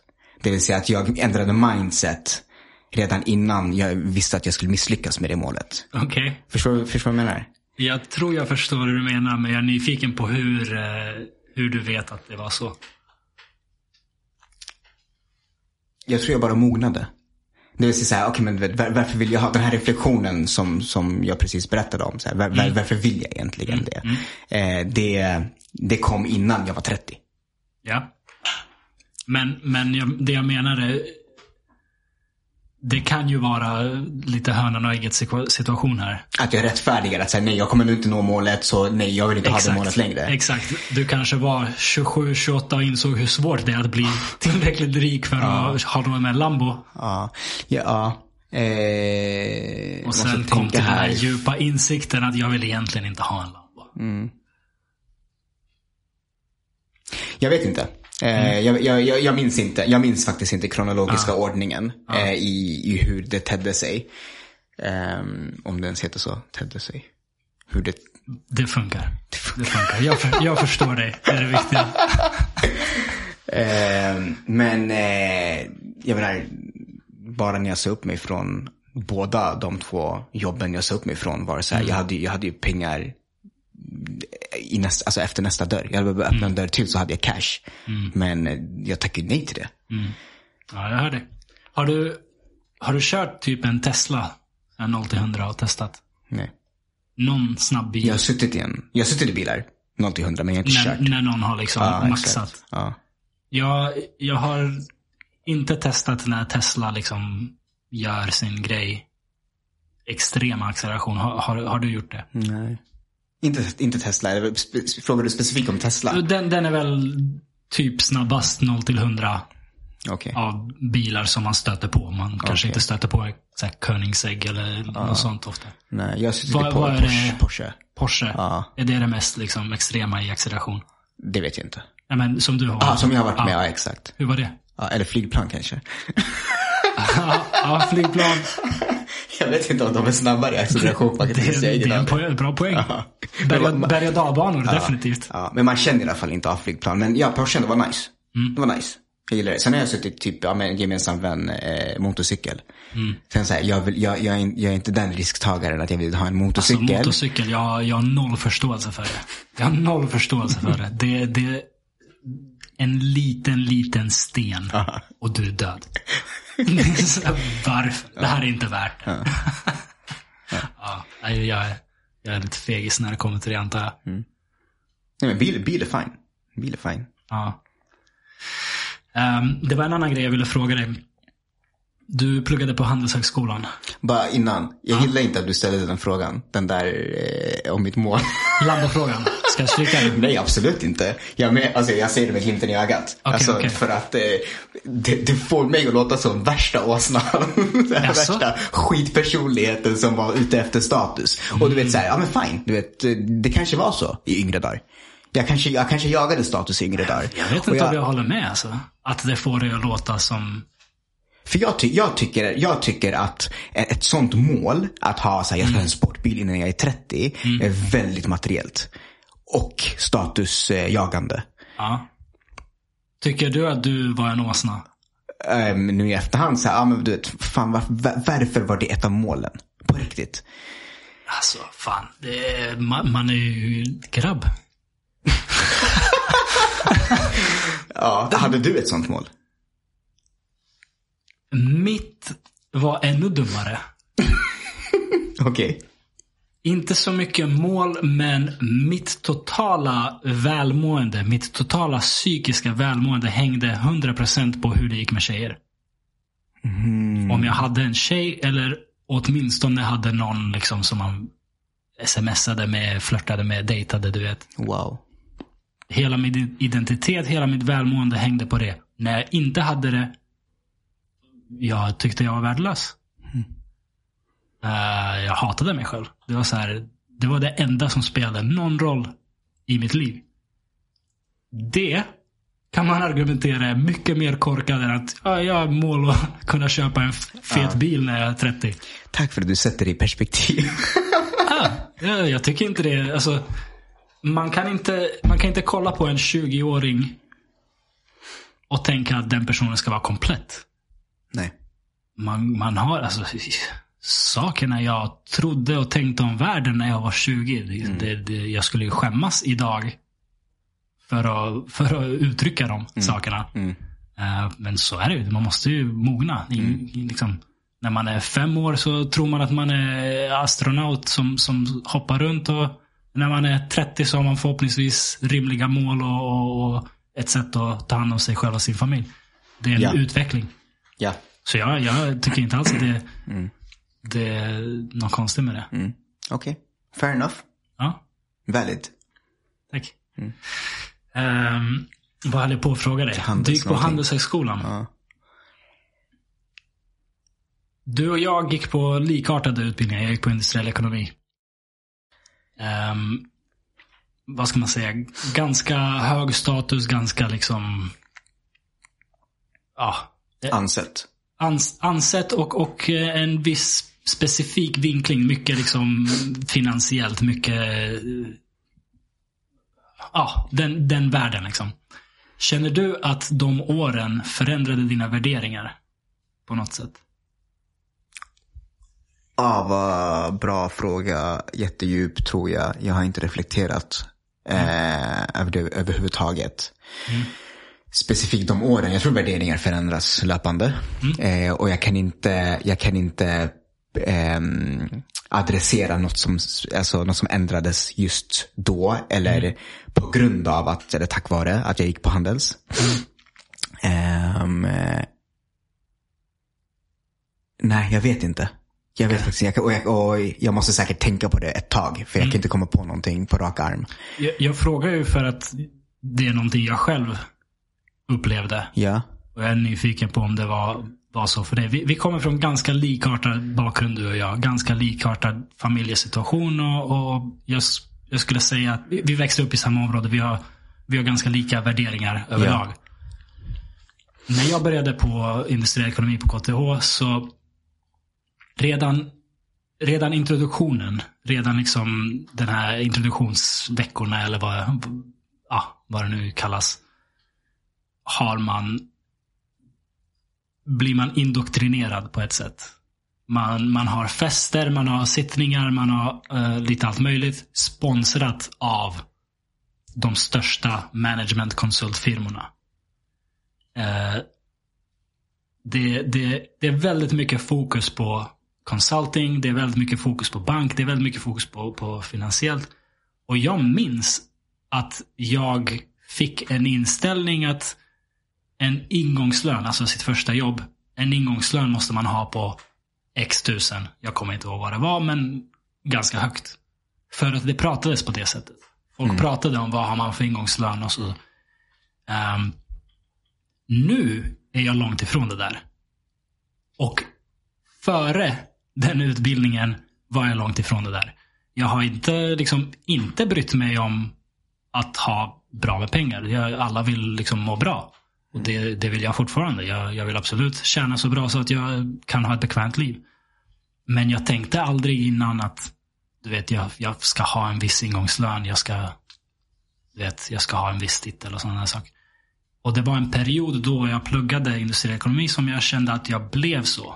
Jag blev påverkad av min omgivning till att tänka på det på ett helt annat sätt än vad jag hade tänkt på det innan. Att det skulle nästan vara ett misslyckande att få en lägre ingångslön än det här. Så, så var det. Mm. Sen var det en specifik händelse som liksom väckte mig.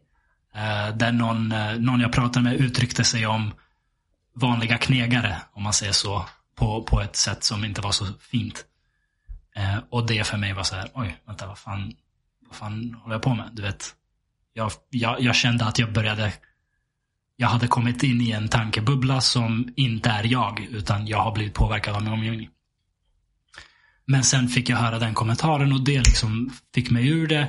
Innan jag var klar med utbildningen, så när jag väl började söka jobb och, och, och så, så var jag ute ur det. Det var inte så här, jag måste ha det här, jag måste ha det där, utan jag sökte jobb som jag tyckte var intressanta och, och hamnade på något helt annat än de flesta av mina eh, utbildningskamrater.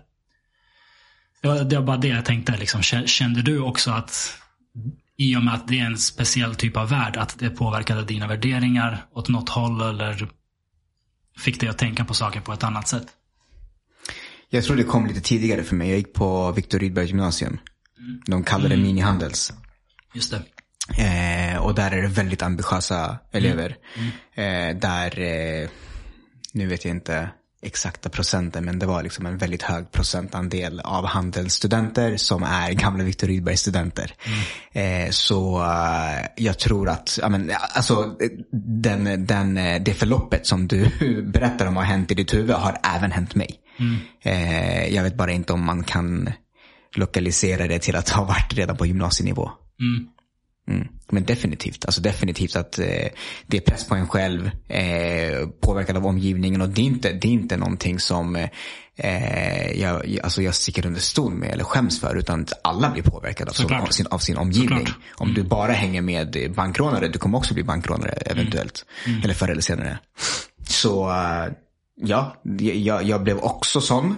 Mm. Jag eh, gick in i bankväsendet. Jag hade inte en blekaste mm. eller en tanke på att, eh, jag visste inte ens vad det var, investment ja. banking innan.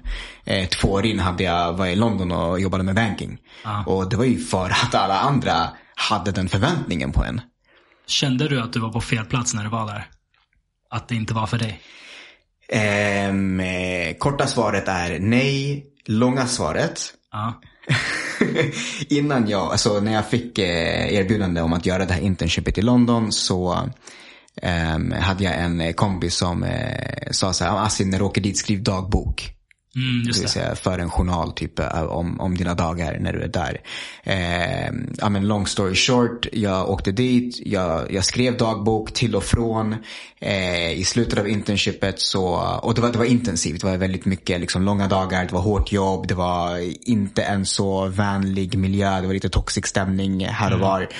Eh, mycket, alltså hårt festande på den lilla fritid man hade. För man hade mm. bara lite fritid och man hade plötsligt mycket pengar. Ja. Eh, så eh, i slutet av internshipet fick man antingen ett heltidsjobbserbjudande eller inte. Jag fick ett heltidsjobbserbjudande vilket skulle innebära att jag skulle gå klart mitt sista år på universitetet och sen komma tillbaka till London och jobba heltid. Yeah. Man fick bara två, en, en två veckors fönster på, ett två veckors fönster på sig att signa det om man nu ville ha det. Mm. Jag signade det för jag tänkte, hej jag är klar. Mm. Åkte tillbaka till Sverige, påbörjade tredje året. Eh, halvvägs under det året kommer min kompis tillbaka till mig och bara, men Asim har du läst din dagbok? Mm. Eh, och jag hade inte ens, alltså jag hade inte ens, jag hade glömt den. Mm. Eh, jag visste, jag tänkte inte ens på att jag hade skrivit en dagbok där.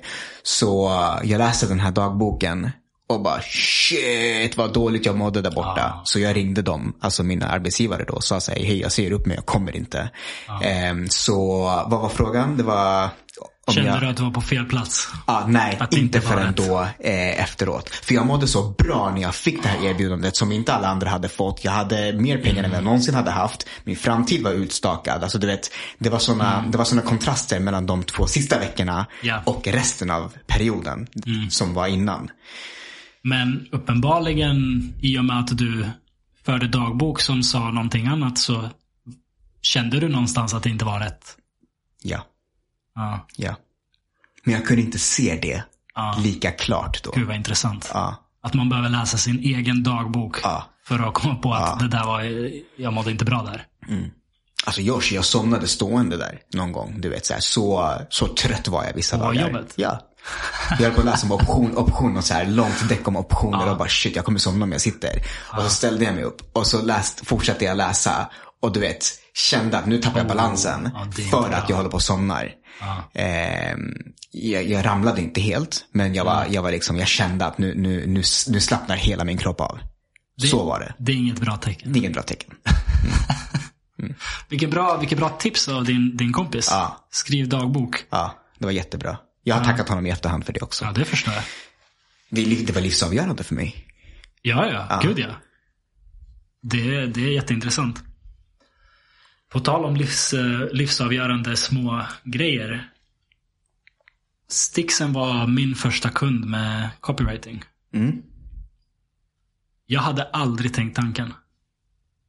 Jag hade aldrig tänkt tanken på att skrivande kan vara någonting man kan tjäna pengar på. Jag, jag visste inte ens det. Jag visste man kan vara författare, det, det kände jag till. Men hade ingen tanke på att liksom copywriting, att marknadsföring och, och, och så, där, där behövs också text.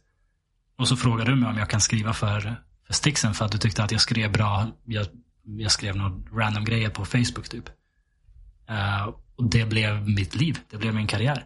Mm. Startade eget och, och, och liksom, det är det jag håller på med på heltid sedan januari 2019. Det är helt galet. Mm. Jag hade aldrig tänkt tanken. Liksom. Det är en så, så liten nudge i rätt riktning. Mm. Och jag hittade en karriär som är det roligaste jag håller på med. Som, som jag har mycket mer kontroll över min egen tid och, och liksom tjä- tjänar bra. Det, det är liksom perfekt för mig. Mm. Och jag hade aldrig tänkt tanken. Fatta, fatta vad mycket man tror sig veta varför man vet det man vet. Och så här, du, du, alltså så här, det är inte något nytt för dig att du är bra på att skriva. Det är inte Nej. något nytt för dig att du tycker det är kul. Det är inte något nytt för dig att det hade varit skitkul, skitbra att tjäna pengar på det. Men det, det var bara det lilla så här, men varför gör du inte det då? Typ. Det, det som var nytt för mig var att jag visste inte att jag var bra på att skriva. Aha. Jag, jo, men vad då? Va? Nej, nej. Jag, jag trodde alla kan väl det här. Okej. På riktigt. Det, var, det var din bror som sa det till mig eh, när jag skrev lite för Frontplay. Så sa han, det här är exakt vad jag vill säga, men jag kan inte få fram orden. Det, det var den kommentaren som fick mig. För när du, du approachade mig och sa, vill du skriva för Stixen? Visst, jag tänkte du kanske inte har tid. Jag tänkte, du är bra på att skriva, du skriver texter, du, du är duktig på att skriva liksom. Eh, Jag tänkte inte att det är för att jag är något märkvärdigt bra på det här. Men den kommentaren från Asvad, när han sa så. Jag, det här är exakt vad jag vill ha sagt, men jag vet inte hur jag får ihop orden. Då klickar någonting i mitt huvud. bara, Fan, är det här något jag är bra på? Ja. Jag visste inte det. Ja, du är jag, hade noll, på det. jag hade noll koll på det. Aha. Jag trodde det här är något alla kan och du vet, vissa tycker det är kul, vissa tycker inte det är kul. Men det är inte något märkvärdigt jag gör. Ja. Nej, om, det inte, om du inte har insett det i efterhand så jag, jag approachade dig också för jag tyckte att du var bra på det och att jag inte lyckades få ner det jag ville få sagt i skrift. Det, det är uppenbarligen. Uppenbarligen, eh, liksom, det har ju rullat på i, i, i vad är det, fyra år snart. Så det, Det är så alltså? Januari 2019 började jag. Ja, Eller i- nej, eh, 2017 började jag. Det var sommaren 2017 du bad mig skriva för Stixen. Mm. Så jag höll på med det lite vid sidan av annat arbete. Från Ja. 2017 till slutet på 2018. Slutet på 2018 startade jag eget och från januari 2019 har jag varit liksom all in på det. Mm. Eh, så jag har hållit på med det i fem år, kan man säga. Mm. Ehm, det är knäppt. Det är knäppt. Liksom, det är ren, ren slump. Ren slump att jag bestämde. Jag, jag hade sagt upp mig från, från ett jobb jag eh, inte trivdes på jättemycket. Och hade en period då jag bara tog det lugnt ett tag. Och gjorde saker som jag gillar att göra. Jag tränade mycket, jag läste mycket. Och, och jag skrev. Jag gjorde en challenge att skriva någonting varje dag i 100 dagar på Just Facebook. det, just det. På LinkedIn, Facebook var det Först på första Facebook. gången. Ja. först på Facebook. Bara för att eh, jag tyckte det var kul att skriva. Och jag ville bli bekväm med att offentliggöra det jag skrev. Eh, jag, jag gillade att skriva men jag hade testat att blogga lite innan. Först anonymt. Det kändes nästan lite ofint. Det jag höll på med. Jag, jag skämdes lite för att jag höll på med det. Jag tyckte det var liksom Jag vet inte. Det var bara inte något man ska hålla på med. Trodde, trodde jag. Bloggande eller att göra, det- göra det anonymt? Bloggandet. Ja. Det är därför jag gjorde det anonymt. För att jag var så osäker i liksom, vem är jag att skriva för andra. Du vet. Så jag gjorde det anonymt. Folk gillade det. Vissa människor som kände till att det var jag gav mig mycket hype och det var så här, ja kul. Sen startade jag en blogg ehm, med mitt eget namn och skrev lite grann. Men det var liksom det var inte något jag trodde man kan tjäna pengar på. Ehm, just det, och sen, sen började jag skriva på Facebook för att bli mer bekväm. eh, och skriva offentligt. Och då dök du upp och undrade om jag kan skriva sticksen. Liksom. För du tyckte det jag skrev på Facebook var bra. Ja. Jag såg den där 100 dagars challengen på... Jag vet inte, jag såg någon random bloggartikel där någon hade... Jag tror de hade skrivit en, någonting varje dag i ett år eller någonting sånt. Okej. Jag bara råkade se den artikeln. Det var inte någon jag följde. Det var inte någon liksom, artikel som var tvungen att hamna framför mig. Jag bara råkade se den. Och en natt när jag inte kunde sova slog det mig bara, fan jag borde göra det i hundra dagar. Så jag skrev en, jag gick upp mitt i natten, skrev en post-it, write something today, satte upp den i spegeln. Åh. I spegeln i badrummet. Och bara började skriva. Ja. Snyggt. Det är så små marginaler. Liksom, det har gett mig allt. Det har gett mig en helt, helt annan karriär som jag aldrig hade trott. Jag Och, hade, och inte bara karriär, det är en livsstil. absolut, absolut. Mm, Helt annan eh, livsstil. Och, och typ det här med podcast, liksom, det hade inte hänt om inte det där hade hänt. Det, det, den lilla knuffen. Du, du bara liksom frågar mig, kan du skriva för sticksen? Förändrade eh, mitt liv oerhört. Ja, jag, tycker, alltså, jag tycker ju det är jättecoolt att det var den lilla knuffen. Men jag kan inte ta på mig cred för det. För att det var bara en av alla händelser som Ja, sker där ute. Så det här råkade bli någonting. Det var ju hur många slumpmässiga grejer som helst som ledde till att du frågade mig Ja, också. ja. 100 dagars challenge-grejen var bland annat en av dem. Ja, Jag hade inte haft dig top of mind om du inte hade skrivit Exakt. i 90 dagar dessförinnan. exakt. Det är knäppt. Det är knäppt. Universum är så knäppt. När man kollar på vissa saker, hur mycket slump det är i det. Ja, Steve Jobs hade ta, ett, eh, ett tal på Stanford, tror jag. Okej. Nu droppar jag random universitetsnamn, jag tror det var ett köra. Stanford. Det är bara köra.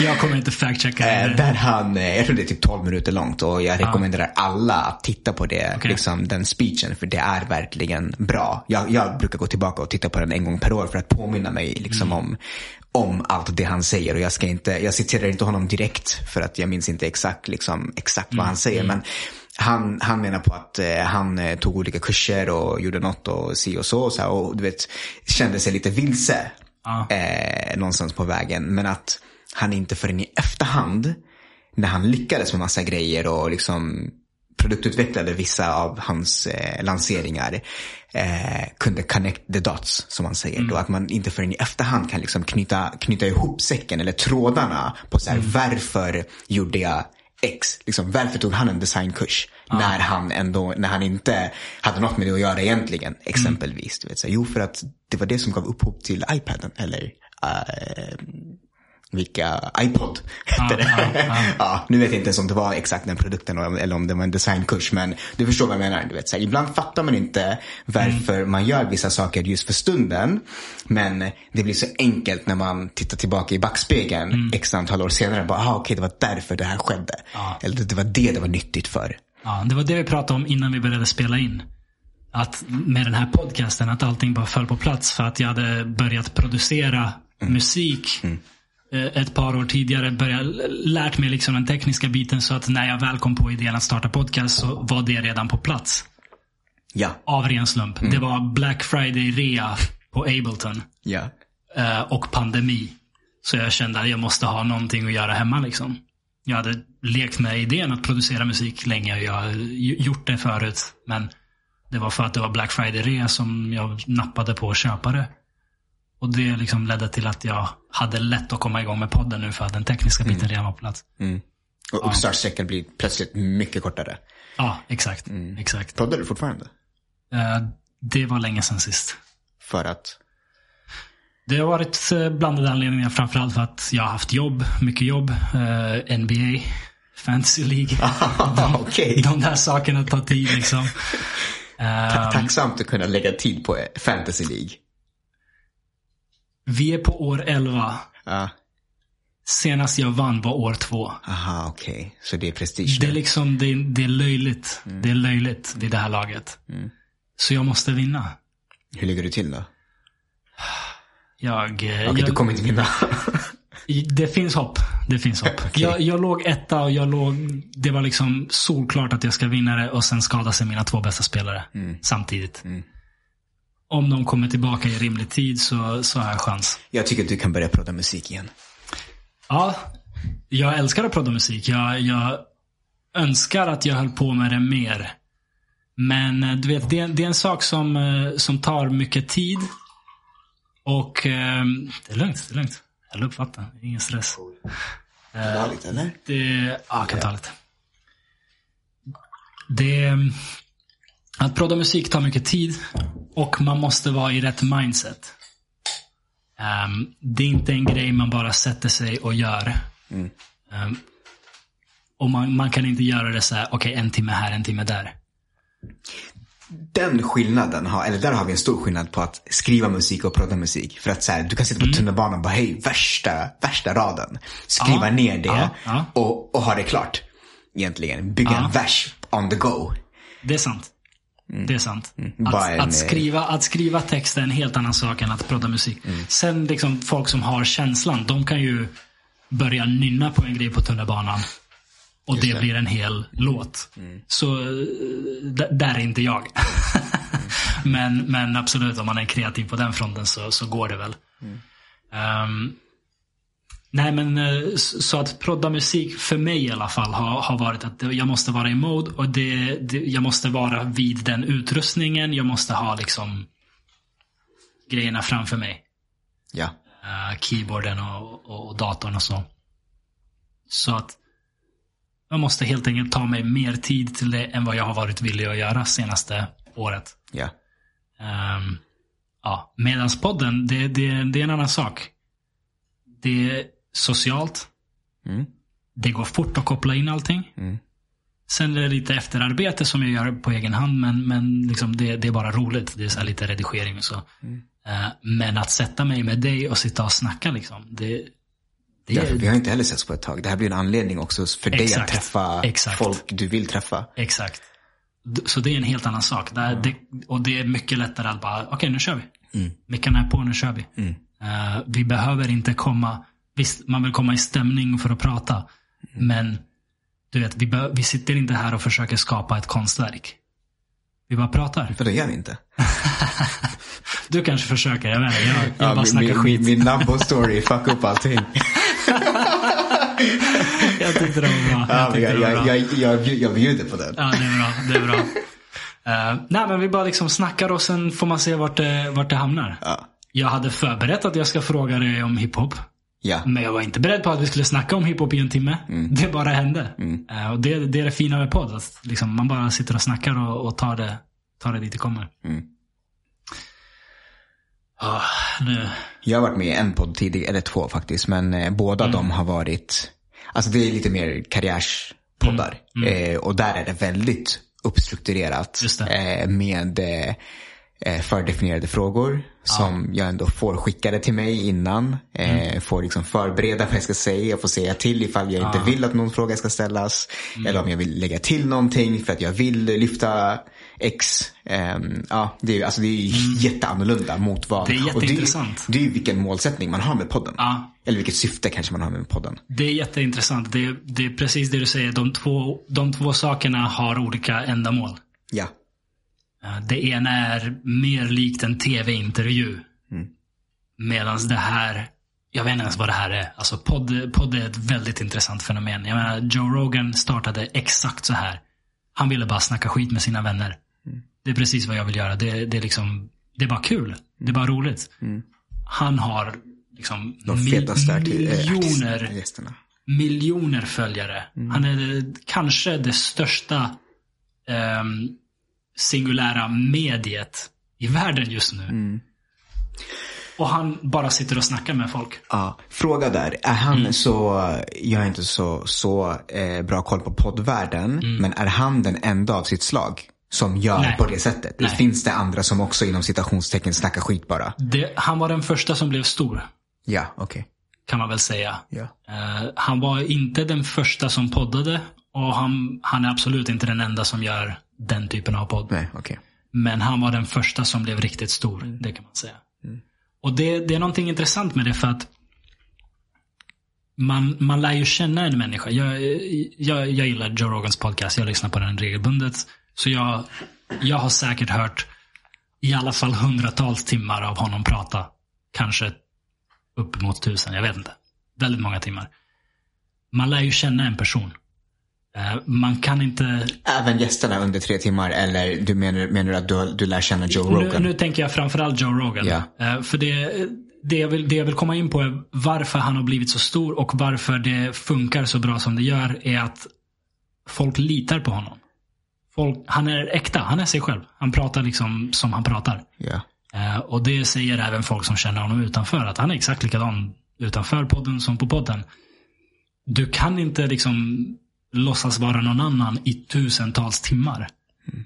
Om du kan så är du någon sorts psykopat antar jag. Men eh, liksom, ha, har du fördomar, har du liksom ko- konstiga åsikter och tankar så kommer de komma fram. På tusentals timmar. Um, och det, det är just det där att det är äkta och att man, man känner tillit till att han, han får inte allting, eh, alltid allting rätt. Verkligen inte. Han, han har sagt dumma grejer och han har själv erkänt liksom när han sagt dumma grejer. Men han försöker i alla fall inte ljuga för en. Han är ärlig.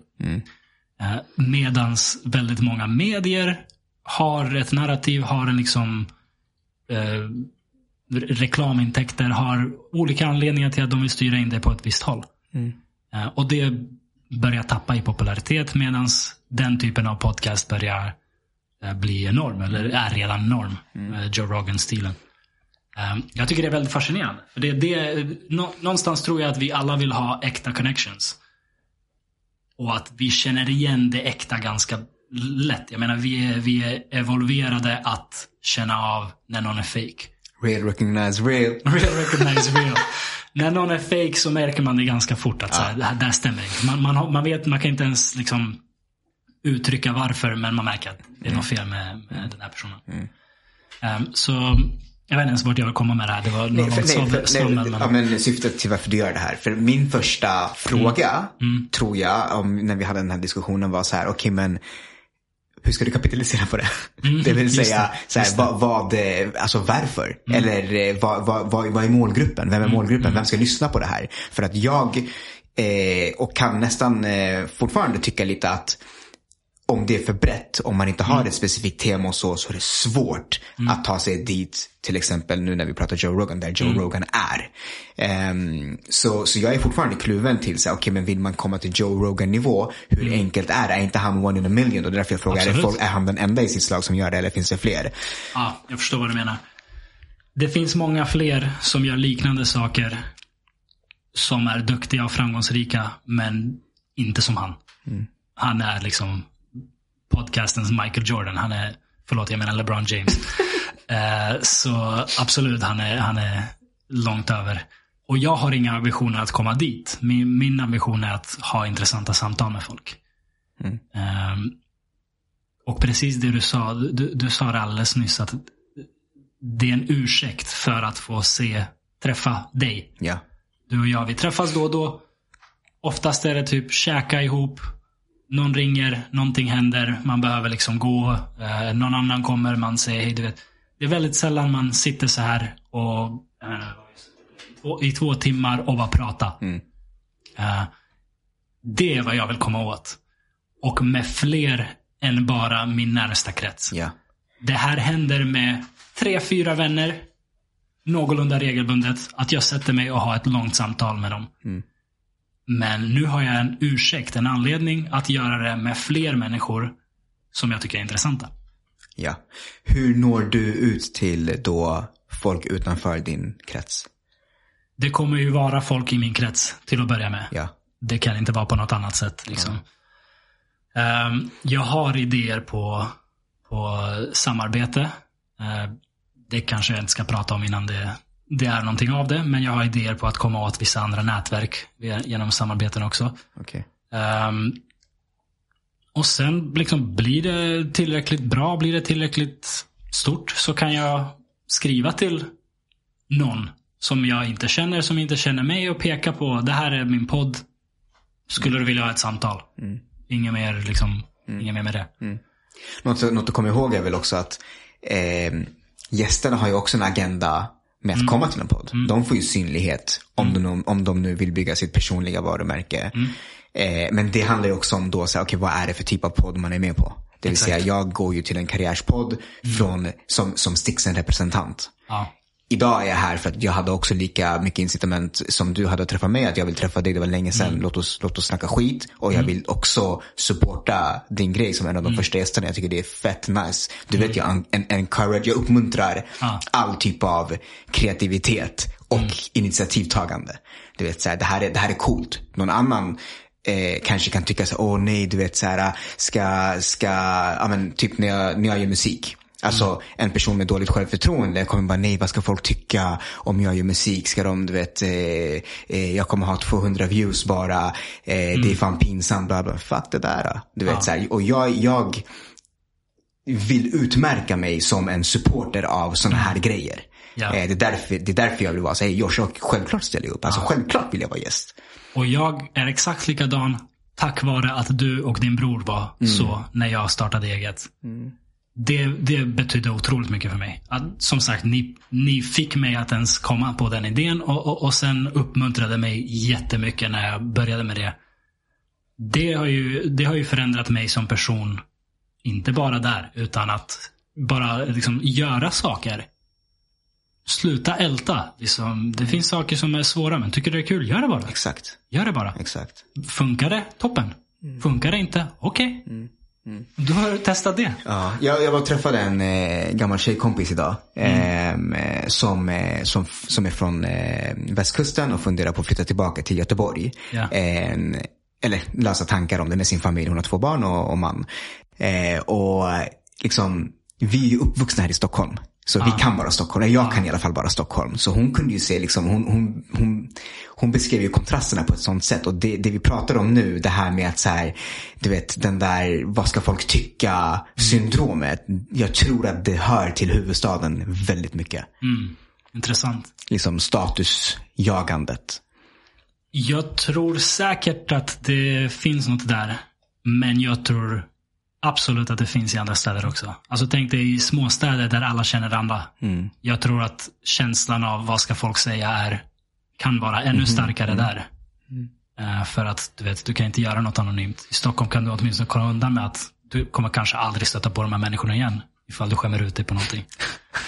Eh, I en småstad kan du inte ha den Ja, anonymiteten. legit. Ja. Men status, ja.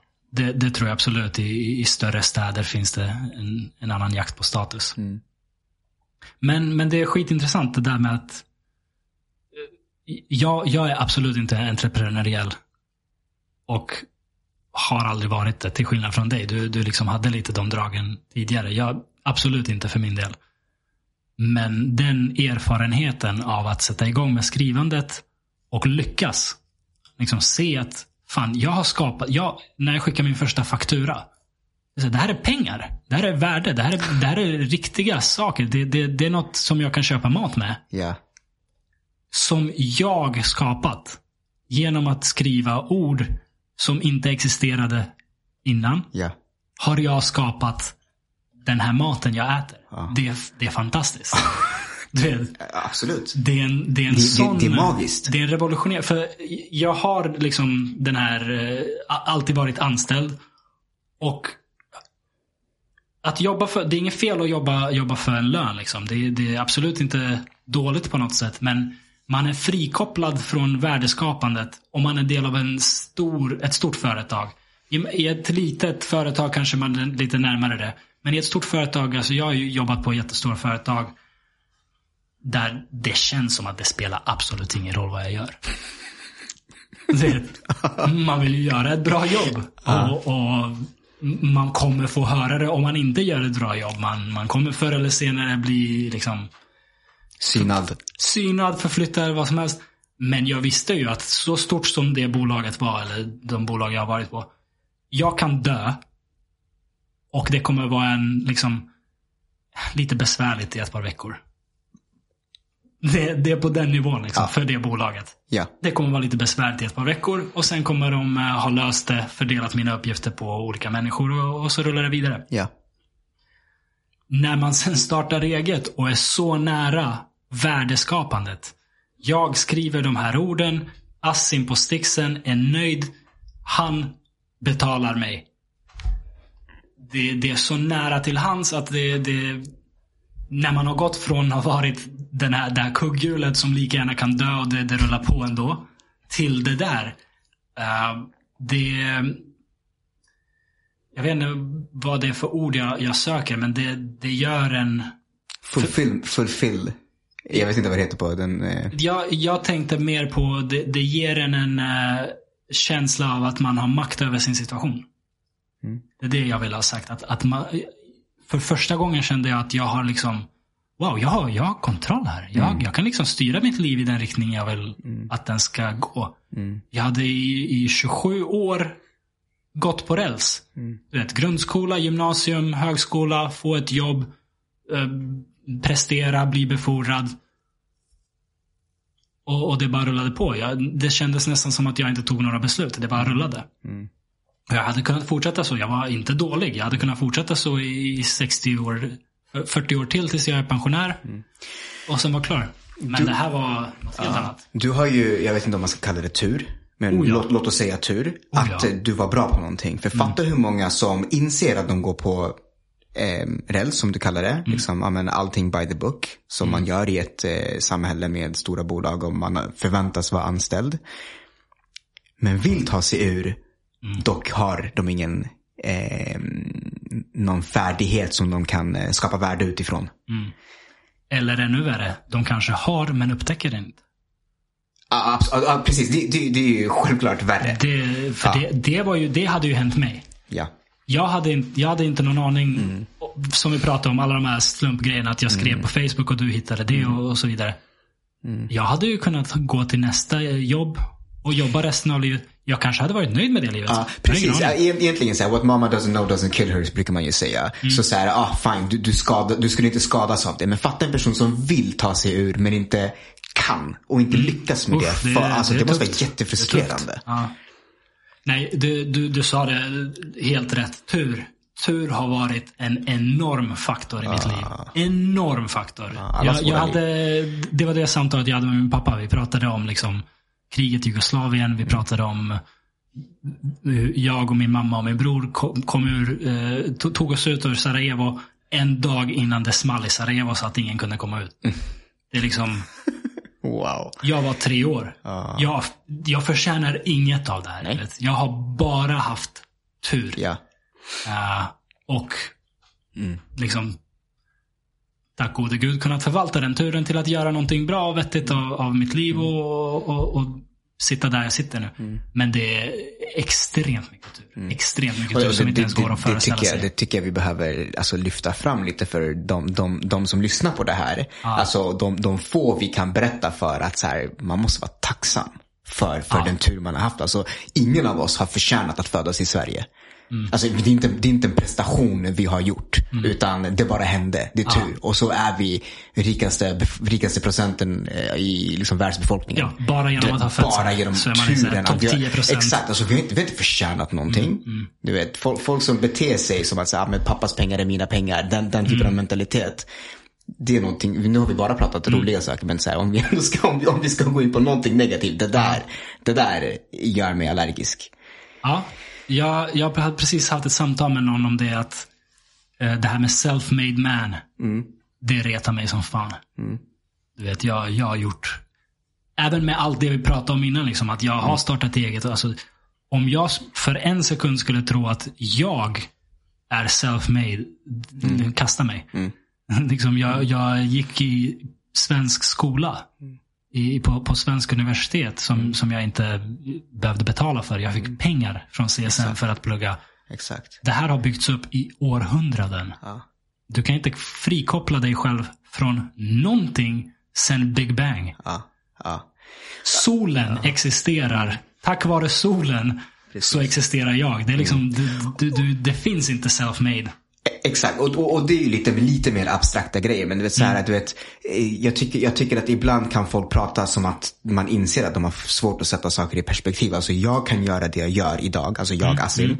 för att jag supportar inte mina föräldrar ekonomiskt. Men jag har kompisar vars mm. föräldrar går på socialbidrag mm. som jobbar och, och supportar sina föräldrar ekonomiskt. Snarare tvärtom. Jag är 33 år och mina föräldrar fort, frågar fortfarande mig, hej, du vet, are you good, behöver du cash? Du vet så här, bara det Alltså bara Enormt. det. Alltså fatta Enormt. vad stor grej det är som folk tar för givet. Det, det är ju hur stort som helst. Verkligen. Så, Men, ja. men hur balanserar man det här med det vi snackade om innan? För jag, samtidigt som jag är fullkomligt medveten om att det är så otroligt mycket tur som har spelat in i mitt liv. Så pratade jag också om hur jag efter 27 år sa upp mig och, och, och gjorde något eget. Och det kändes som att jag har makt över min situation. Just det. Jag tycker det här är svårt att balansera. För jag vill absolut inte ge folk budskapet att allting är tur. Du, det är irrelevant vad du gör. Liksom. Det är bara du råkar födas här och, och, och sen tar livet på dig. För så är det inte. Så är det inte heller. Du kan inte bara liksom ligga och hoppas att du, du har tur. Nej, nej, absolut inte. Eller om du har otur. Ja. Du, du föddes in i, ett trasigt, eh, i en trasig familj eller vad det nu är. Du ska inte bara ligga där och liksom gråta för att oj, jag har otur. Så kan man inte ha det heller. Det måste finnas en balans mellan de två. Ta, ta kontroll över ditt liv. Samtidigt som du förstår att extremt mycket handlar om tur och timing och så vidare. Men jag vet inte riktigt hur man ska balansera de två i det jag säger. För jag, jag, är, jag är, det vi pratade om innan liksom, i hiphopmusiken. Jag är väldigt mån om att göra min omgivning bättre på de sätt jag kan. Jag är väldigt mån om att med den här podden inte säga I let him hit it cause he slang cocaine. Förstår du Som vad du jag har menar? citerat kanske fyra gånger. Men... Exakt. det var jag egentligen. Jag, jag vill vara Nicki Minaj, okej?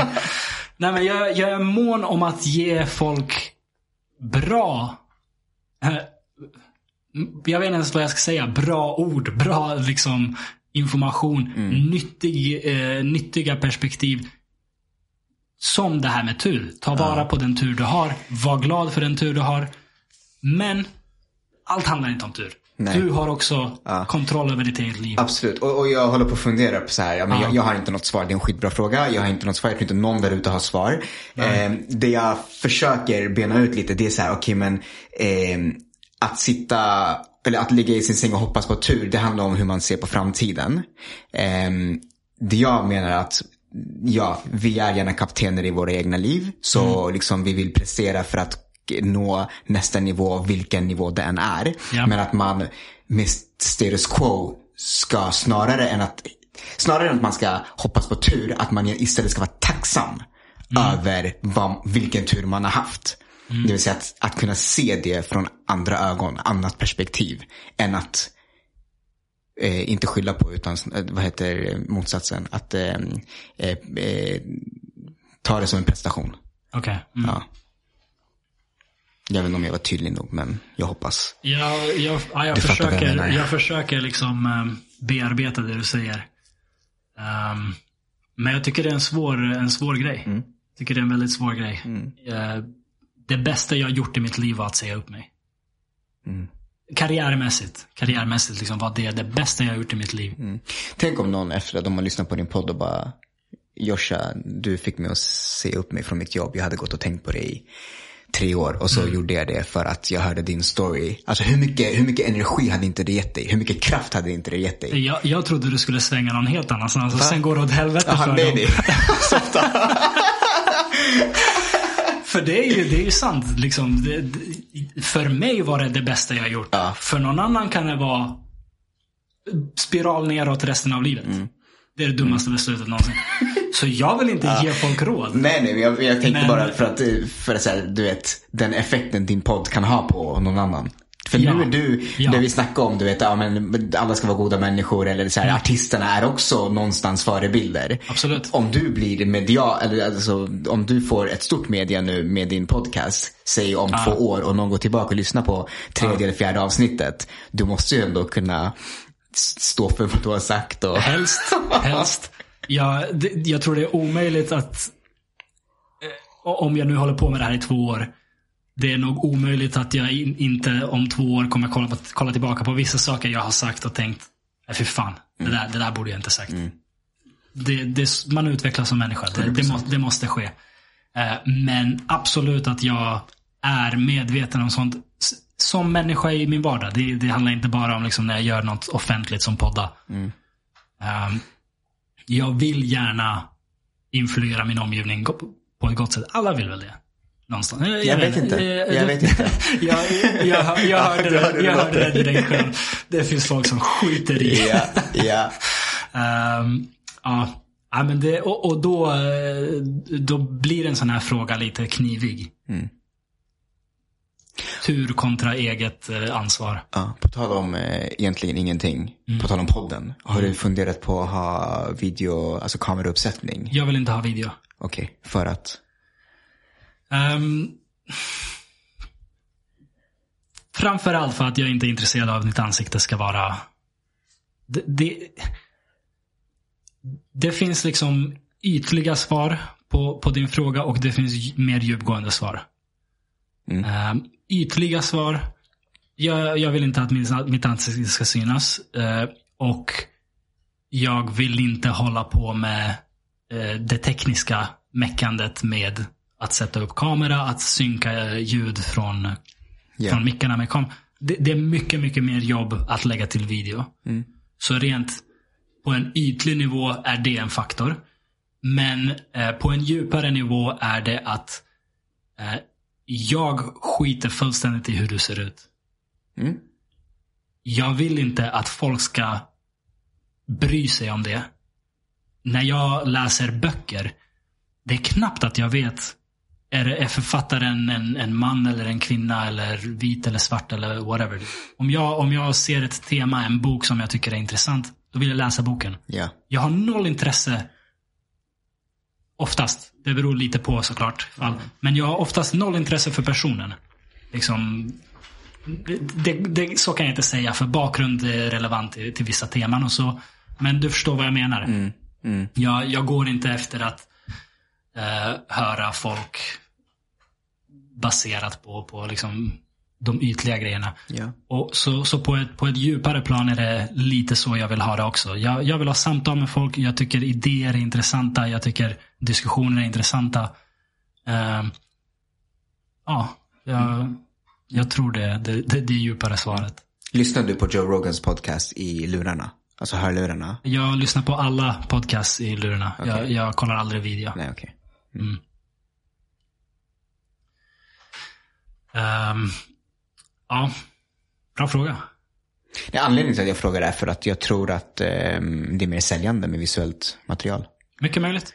Mycket möjligt. Men det, jag, jag tror att om jag ska göra det här så måste jag göra det på ett sätt som jag vill göra det på. Finns det publik, kul.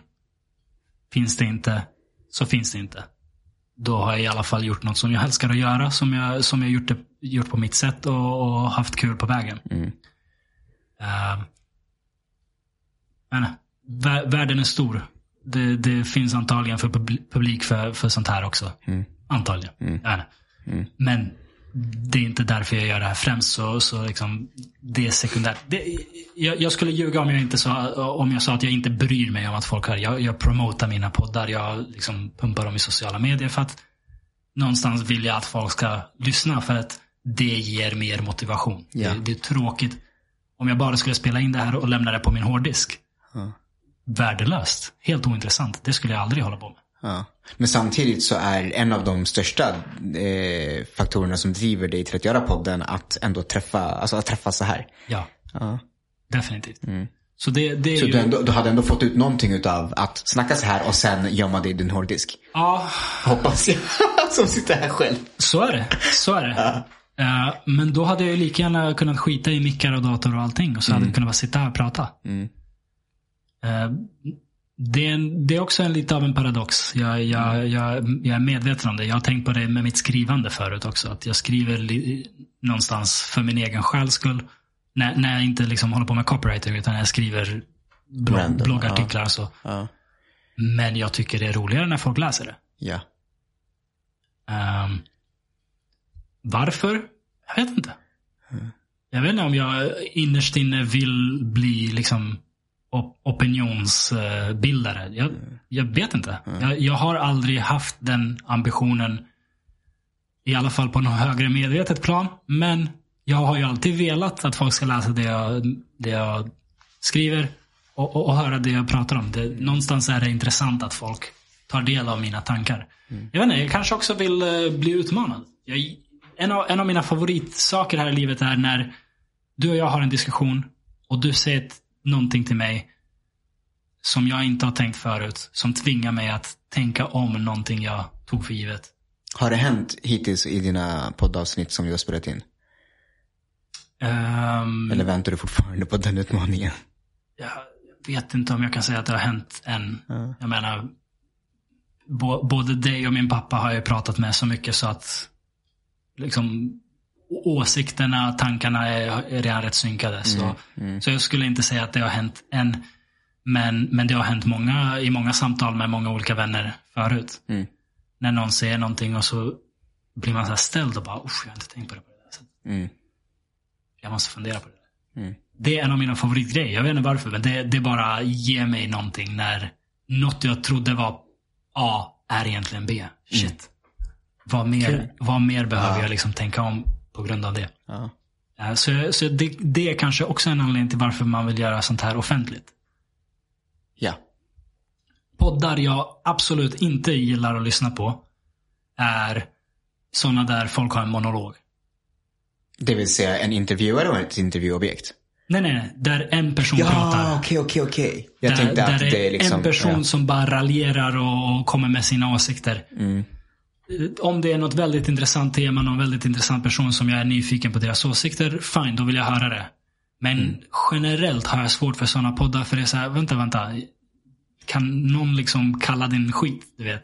Det, det, jag, vill höra, jag vill höra en utmaning. Jag vill höra liksom en dialog, ett utbyte. Snarare än någon som säger så här är det. Jag fattar. Ja. Mm. Jag, jag tänkte att liksom det var en intervjuare och sen att intervjuobjektet bara svarar på en fråga i fem minuter, får en ny fråga, Mm. fortsätter svara i tio minuter till. Ja. Men okej, ja, jag hör dig. Men sen så här, jag, det var länge sedan jag hörde en podd med bara en person. Det känns som att de ofta är dialog, för det är svårt att Ja. snacka själv. Ja, Det kommer inte naturligt. men det finns de som är jävligt bra på det. Ja, okej. Typ Ben Shapiro. Han är så här, en snubbe som bara sitter och snackar nonstop i, i 100 kilometer i timmen. Det är helt otroligt. Och, och jag, jag vet inte, jag, jag testade och jag, jag, lyssnar, jag gillar att lyssna på folk med en helt olika skilda liksom, politiska åsikter och så vidare. Så jag ville lyssna på honom för att han representerar en viss politisk syn som, som inte är i linje med många andra jag har lyssnat på. Men jag klarade inte av det. Snubben är så säker på sin sak och, och babblar och babblar och babblar. Men det är inte en jävel där och säga, men vänta, vänta, har du tänkt på det här? Ja. Det, är ju lätt att vara världens smartaste människa när man är själv Ja. världen. Ja. ja. Så, så det, det har jag lite problem med. Så, jag vet inte, vi kom inte på det. Att, det- att det kanske är därför man också vill att folk ska lyssna på det.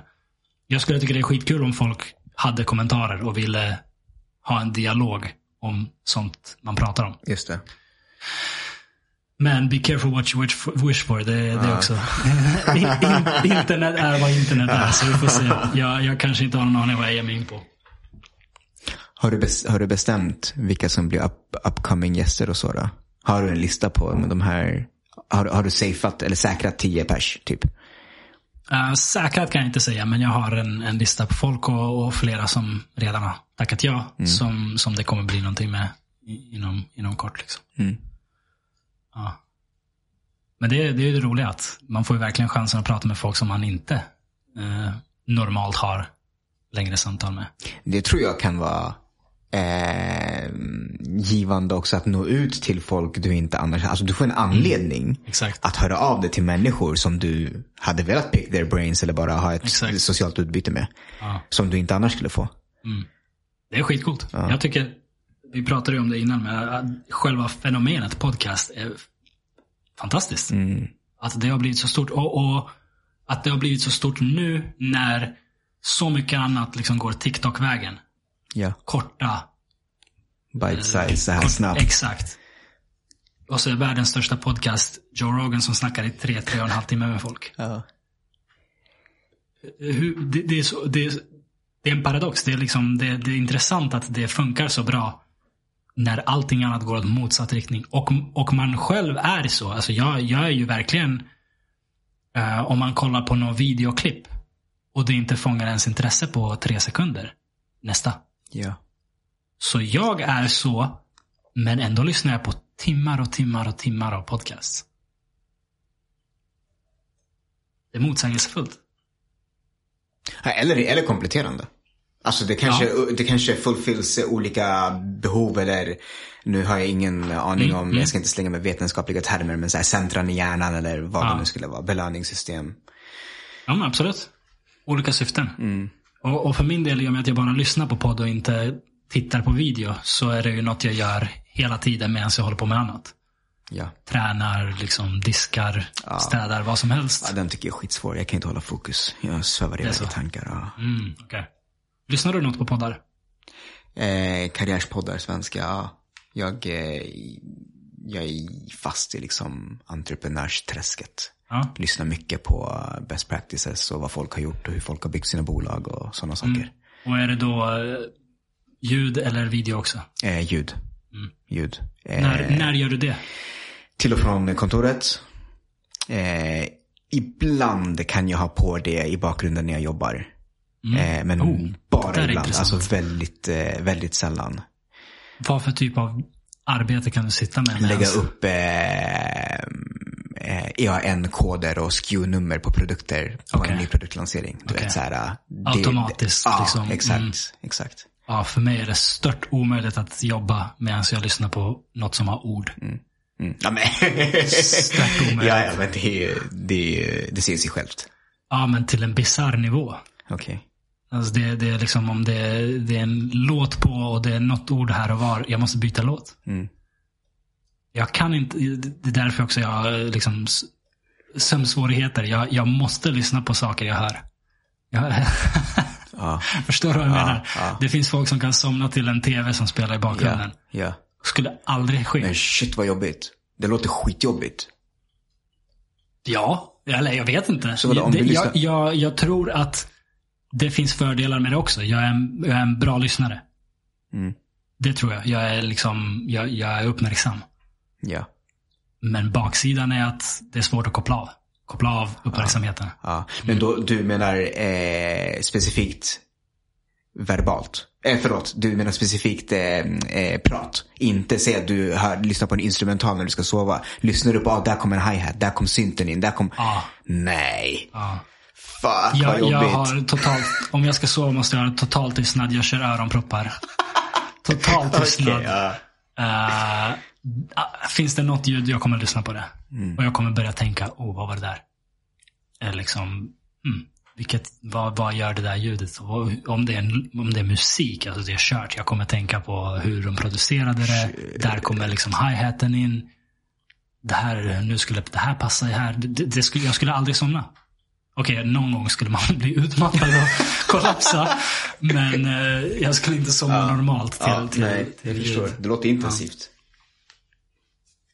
Jag vet inte. Jag, vet inte. Jag, jag, jag har bara testat min egen hjärna, så jag vet inte hur, hur andra har det. Men jag har absolut haft sömnsvårigheter mycket av mitt liv. Så. Jag har all, nästan alltid musik. Det här är någonting jag gillar att fråga folk. Jag vet inte hur, hur andras hjärnor funkar. Men jag har i princip alltid musik igång i mitt huvud. Va? Ja, det, Är det så? Är det konstigt? Det är jättekon- eller jag, eller jag nu vet inte heller hur andras hjärnor funkar, men för mig Ja. tycker jag, jag tycker det låter jätte, jätte påfrestande. Mm. Ehm, nej, nej, jag, jag, nej, absolut, nej, det, jag, jag kan inte relatera. Jag kan inte Det relatera är nästan, överhuvudtaget. nästan alltid någonting igång. Jävla, Va- cir- va- en hör jävla cirkus där uppe. Vad hör du då? Ja, exakt, men vad, vad lyssnar du på då, när du, någon- när du får någon välja låt. själv? Det är någon låt, det är bara någonting som spelar liksom. Det senaste som du har hört eller? Oftast är det ju något jag lyssnar på under dagen. Eller bara något, jag vet inte, du, du, du, någon säger ett ord och det får man tänka på en raplåt Mm. och så är det den som spelar. Det, liksom, det behöver inte alls vara, det finns ingen struktur i det. Nej. Eh, Men det är så gott som alltid musik. Och medan musiken spelar så tänker jag saker över det. Så, det. så det är som att det är två lager i min hjärna. Ett som spelar musik och ett som tänker. Har du testat din, IQ-nivå någon gång? Eh, Det låter som att det här eh, händer, jag vet inte, så här hög, hög, högintellektuella människor som kan ha flera lager av tankar det samtidigt. Inte, det och, tror jag inte. Det låter som att det här är något som händer folk på mentalsjukhus. det går väl lite hand i hand.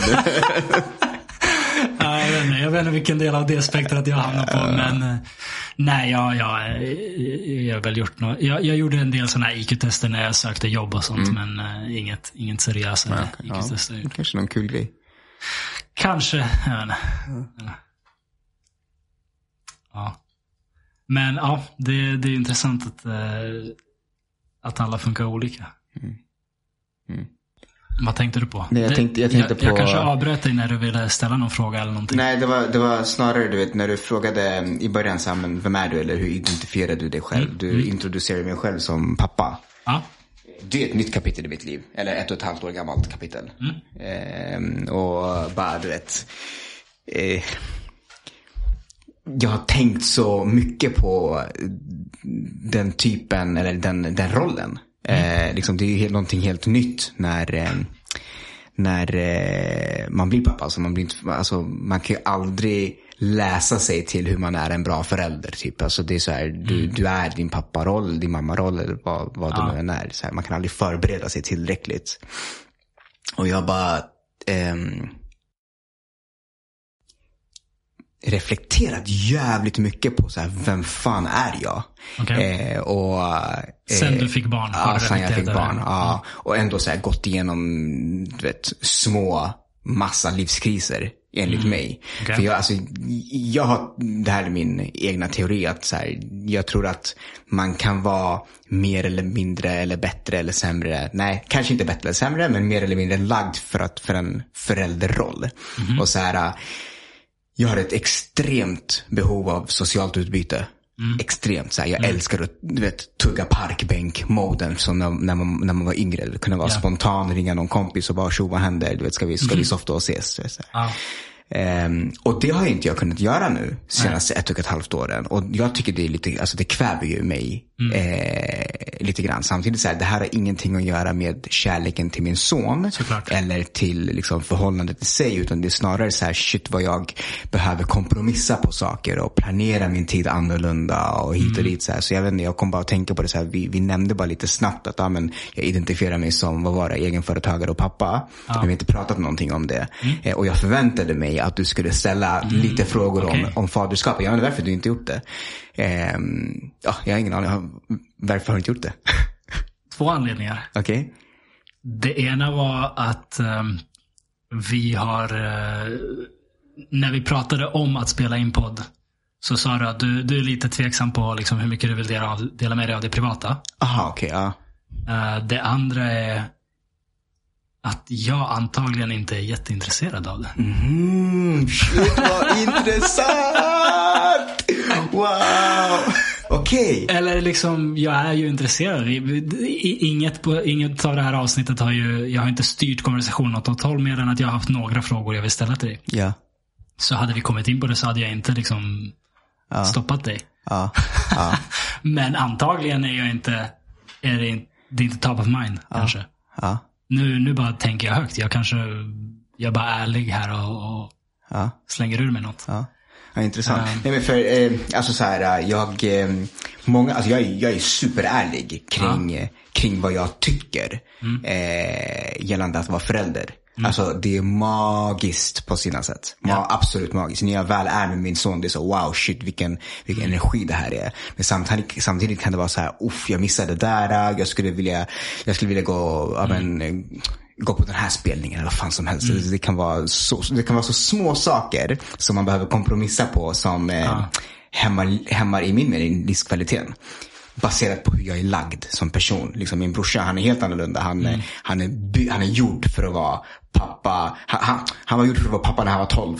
Förstår du? Alltså det, det, det, det, är på den Ja. nivån. Jag Ja. vet inte om jag någonsin kommer vara gjord för att vara pappa. Ja. Eh, i, I min, i min ehm, ehm, sociala behovs... Eh, Jag vet inte vad man ska kalla det.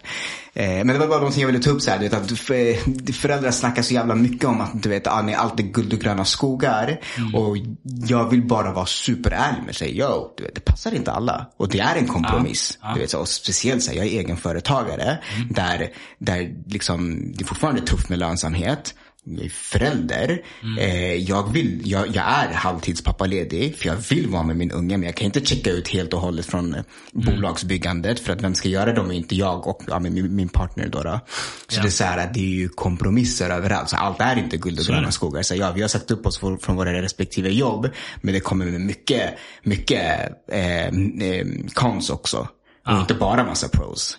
Så jag, så här, jag vill bara lyfta båda delarna. Sverige är ett fantastiskt land för att vara anställd och vara mamma eller pappaledig. Och dra ut bra lön, ha trygghet, kunna betala sitt bolån och så vidare. och så vidare. Vet, så här, jag fattar ju att det här är självvalt. Jag har som sagt ingenting att klaga på för att det är självvalt. Men det är ju inte, det är inte guld och gröna skogar. Nej.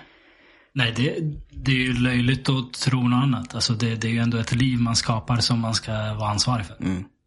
Det kom, alltså, att, att skapa den här bloggen kommer med, vad säger jag, med den här podden, Ja. kommer med liksom besvär och ansvar.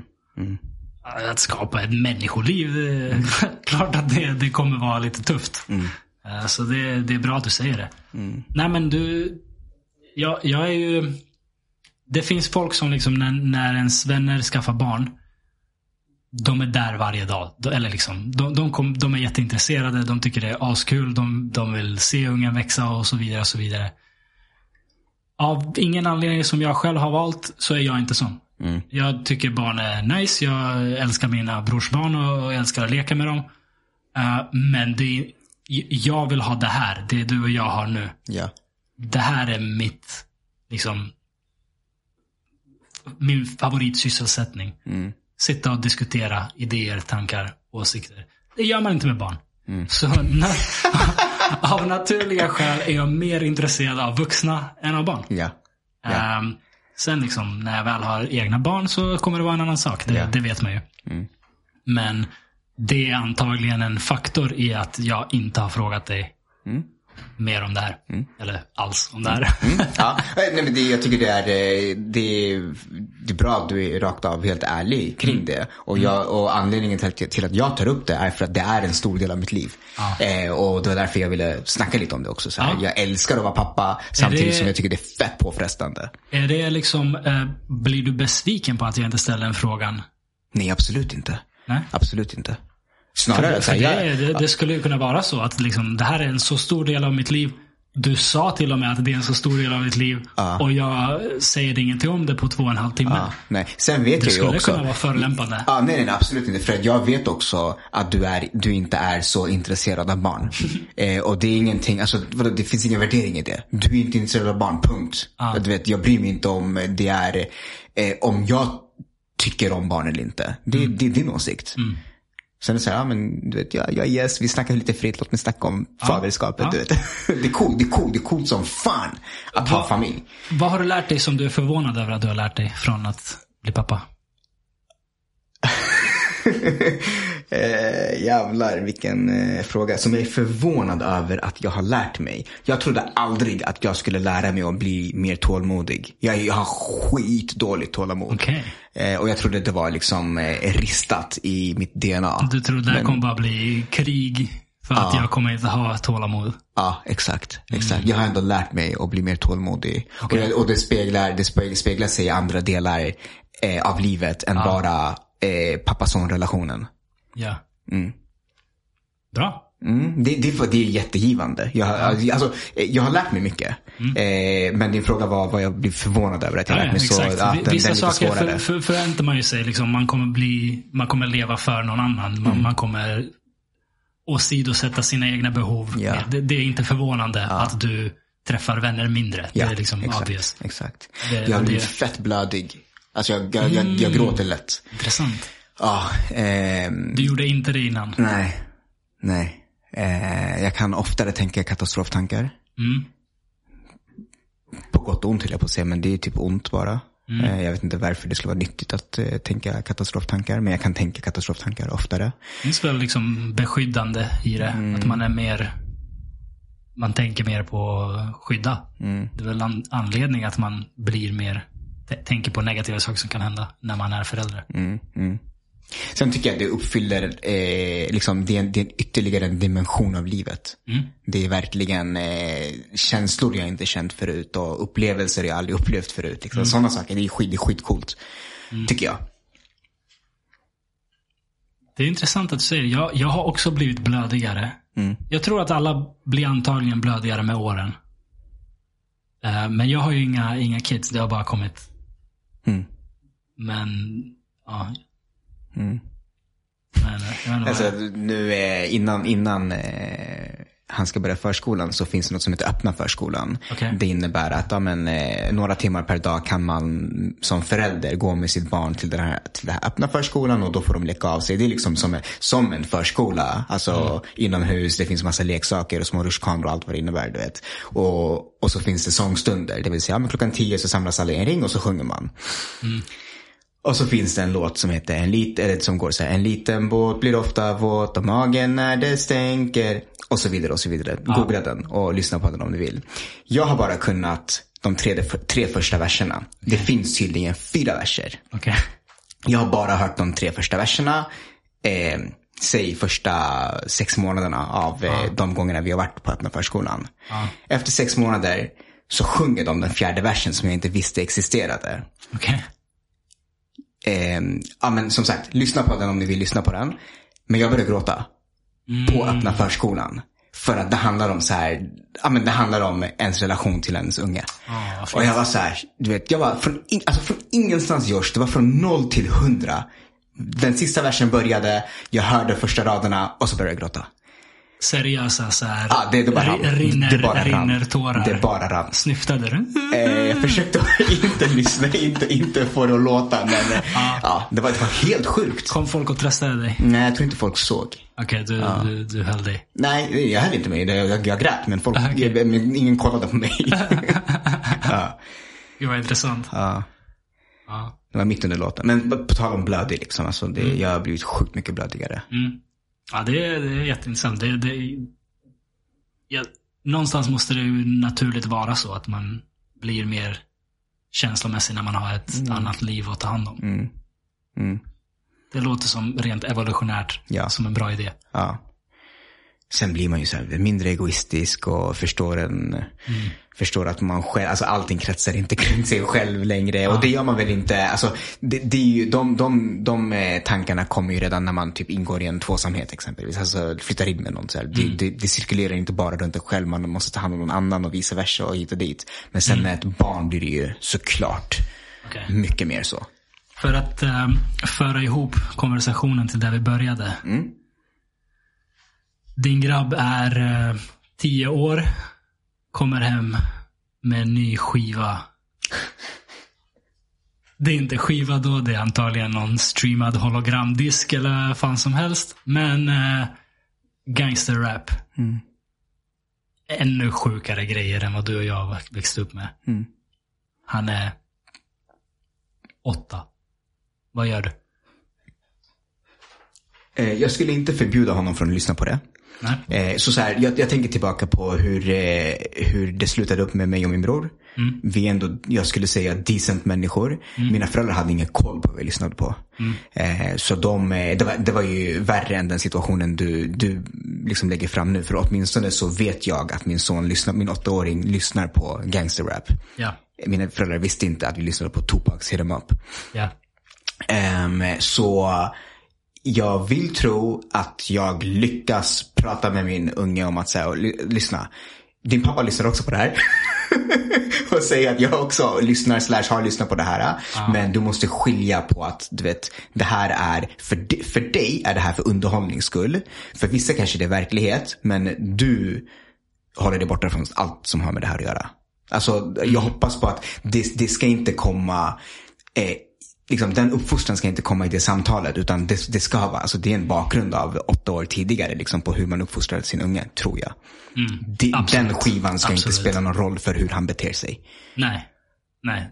Då, då är det redan för sent. Ja, Då har man någonstans missat något på vägen. ja. Dock tror jag att det är oundvikligt att musik, kultur utvecklas på ett sånt sätt så att när du och jag är i den åldern och våra kids kommer med de nya grejerna. du kommer inte säga det här lyssnade pappa också på. För det kommer vara så grovt. Det kommer vara så grovt. Så att det går inte, vi kan inte ens föreställa oss det nu. För jag tror att det är liksom åt det hållet det går. Att en artist måste pusha gränserna. Det är det artister gör. Så att vi kan inte ens föreställa oss vad som är the shit om tio år. Eh, och hur det kommer låta. Det är vad jag tror. För det, det är liksom, Beatles var det när de kom. Det var liksom folk som tyckte, gamlingarna tyckte att det här var satanistmusik. Liksom. Eh, och sen kom rock'n'roll och det var satanistmusik. Och sen kom det här och det var satanistmusik och så vidare. och så Ja. vidare. Så jag tror absolut att när, när våra kids kommer med sin nya skiva, vi kommer bara What the fuck? Alltså, kan du åtminstone lyssna på Easy E? Ja, ja. Ta något lättsamt som du vet den där låten han pratar om att slå sin fru. Kan du inte lyssna på något sånt som normala människor lyssnar på? Du, du kommer önska att det var gangsterrap. Ja, ja, precis. Allting får ju sätta sitt, sitt perspektiv då. Jag, jag vet faktiskt inte. Ja. Jag vet, jag, ja, men då, jag vet inte hur jag skulle reagerat. Men om det hade varit gangsterrap-nivå så hade jag nog reagerat Ja. som jag sa. Ja. Mm. Sen vet jag inte om vad jag hade gjort om det var extremare än så eller inte. Vi, vi tar ett uppföljningsavsnitt om så här en 10-12 år. så får du berätta hur det har gått på den här fronten. 100 procent. Kul att få komma Josh. Tack så mycket för att du var, du var här. Och att du eh, körde en riktig långsittning. Det Mm. Det uppskattas mitt verkligen. nöje. Väldigt kul att snacka med dig. Detsamma. Ehm, tack till dig som har lyssnat. Vi hörs i nästa avsnitt.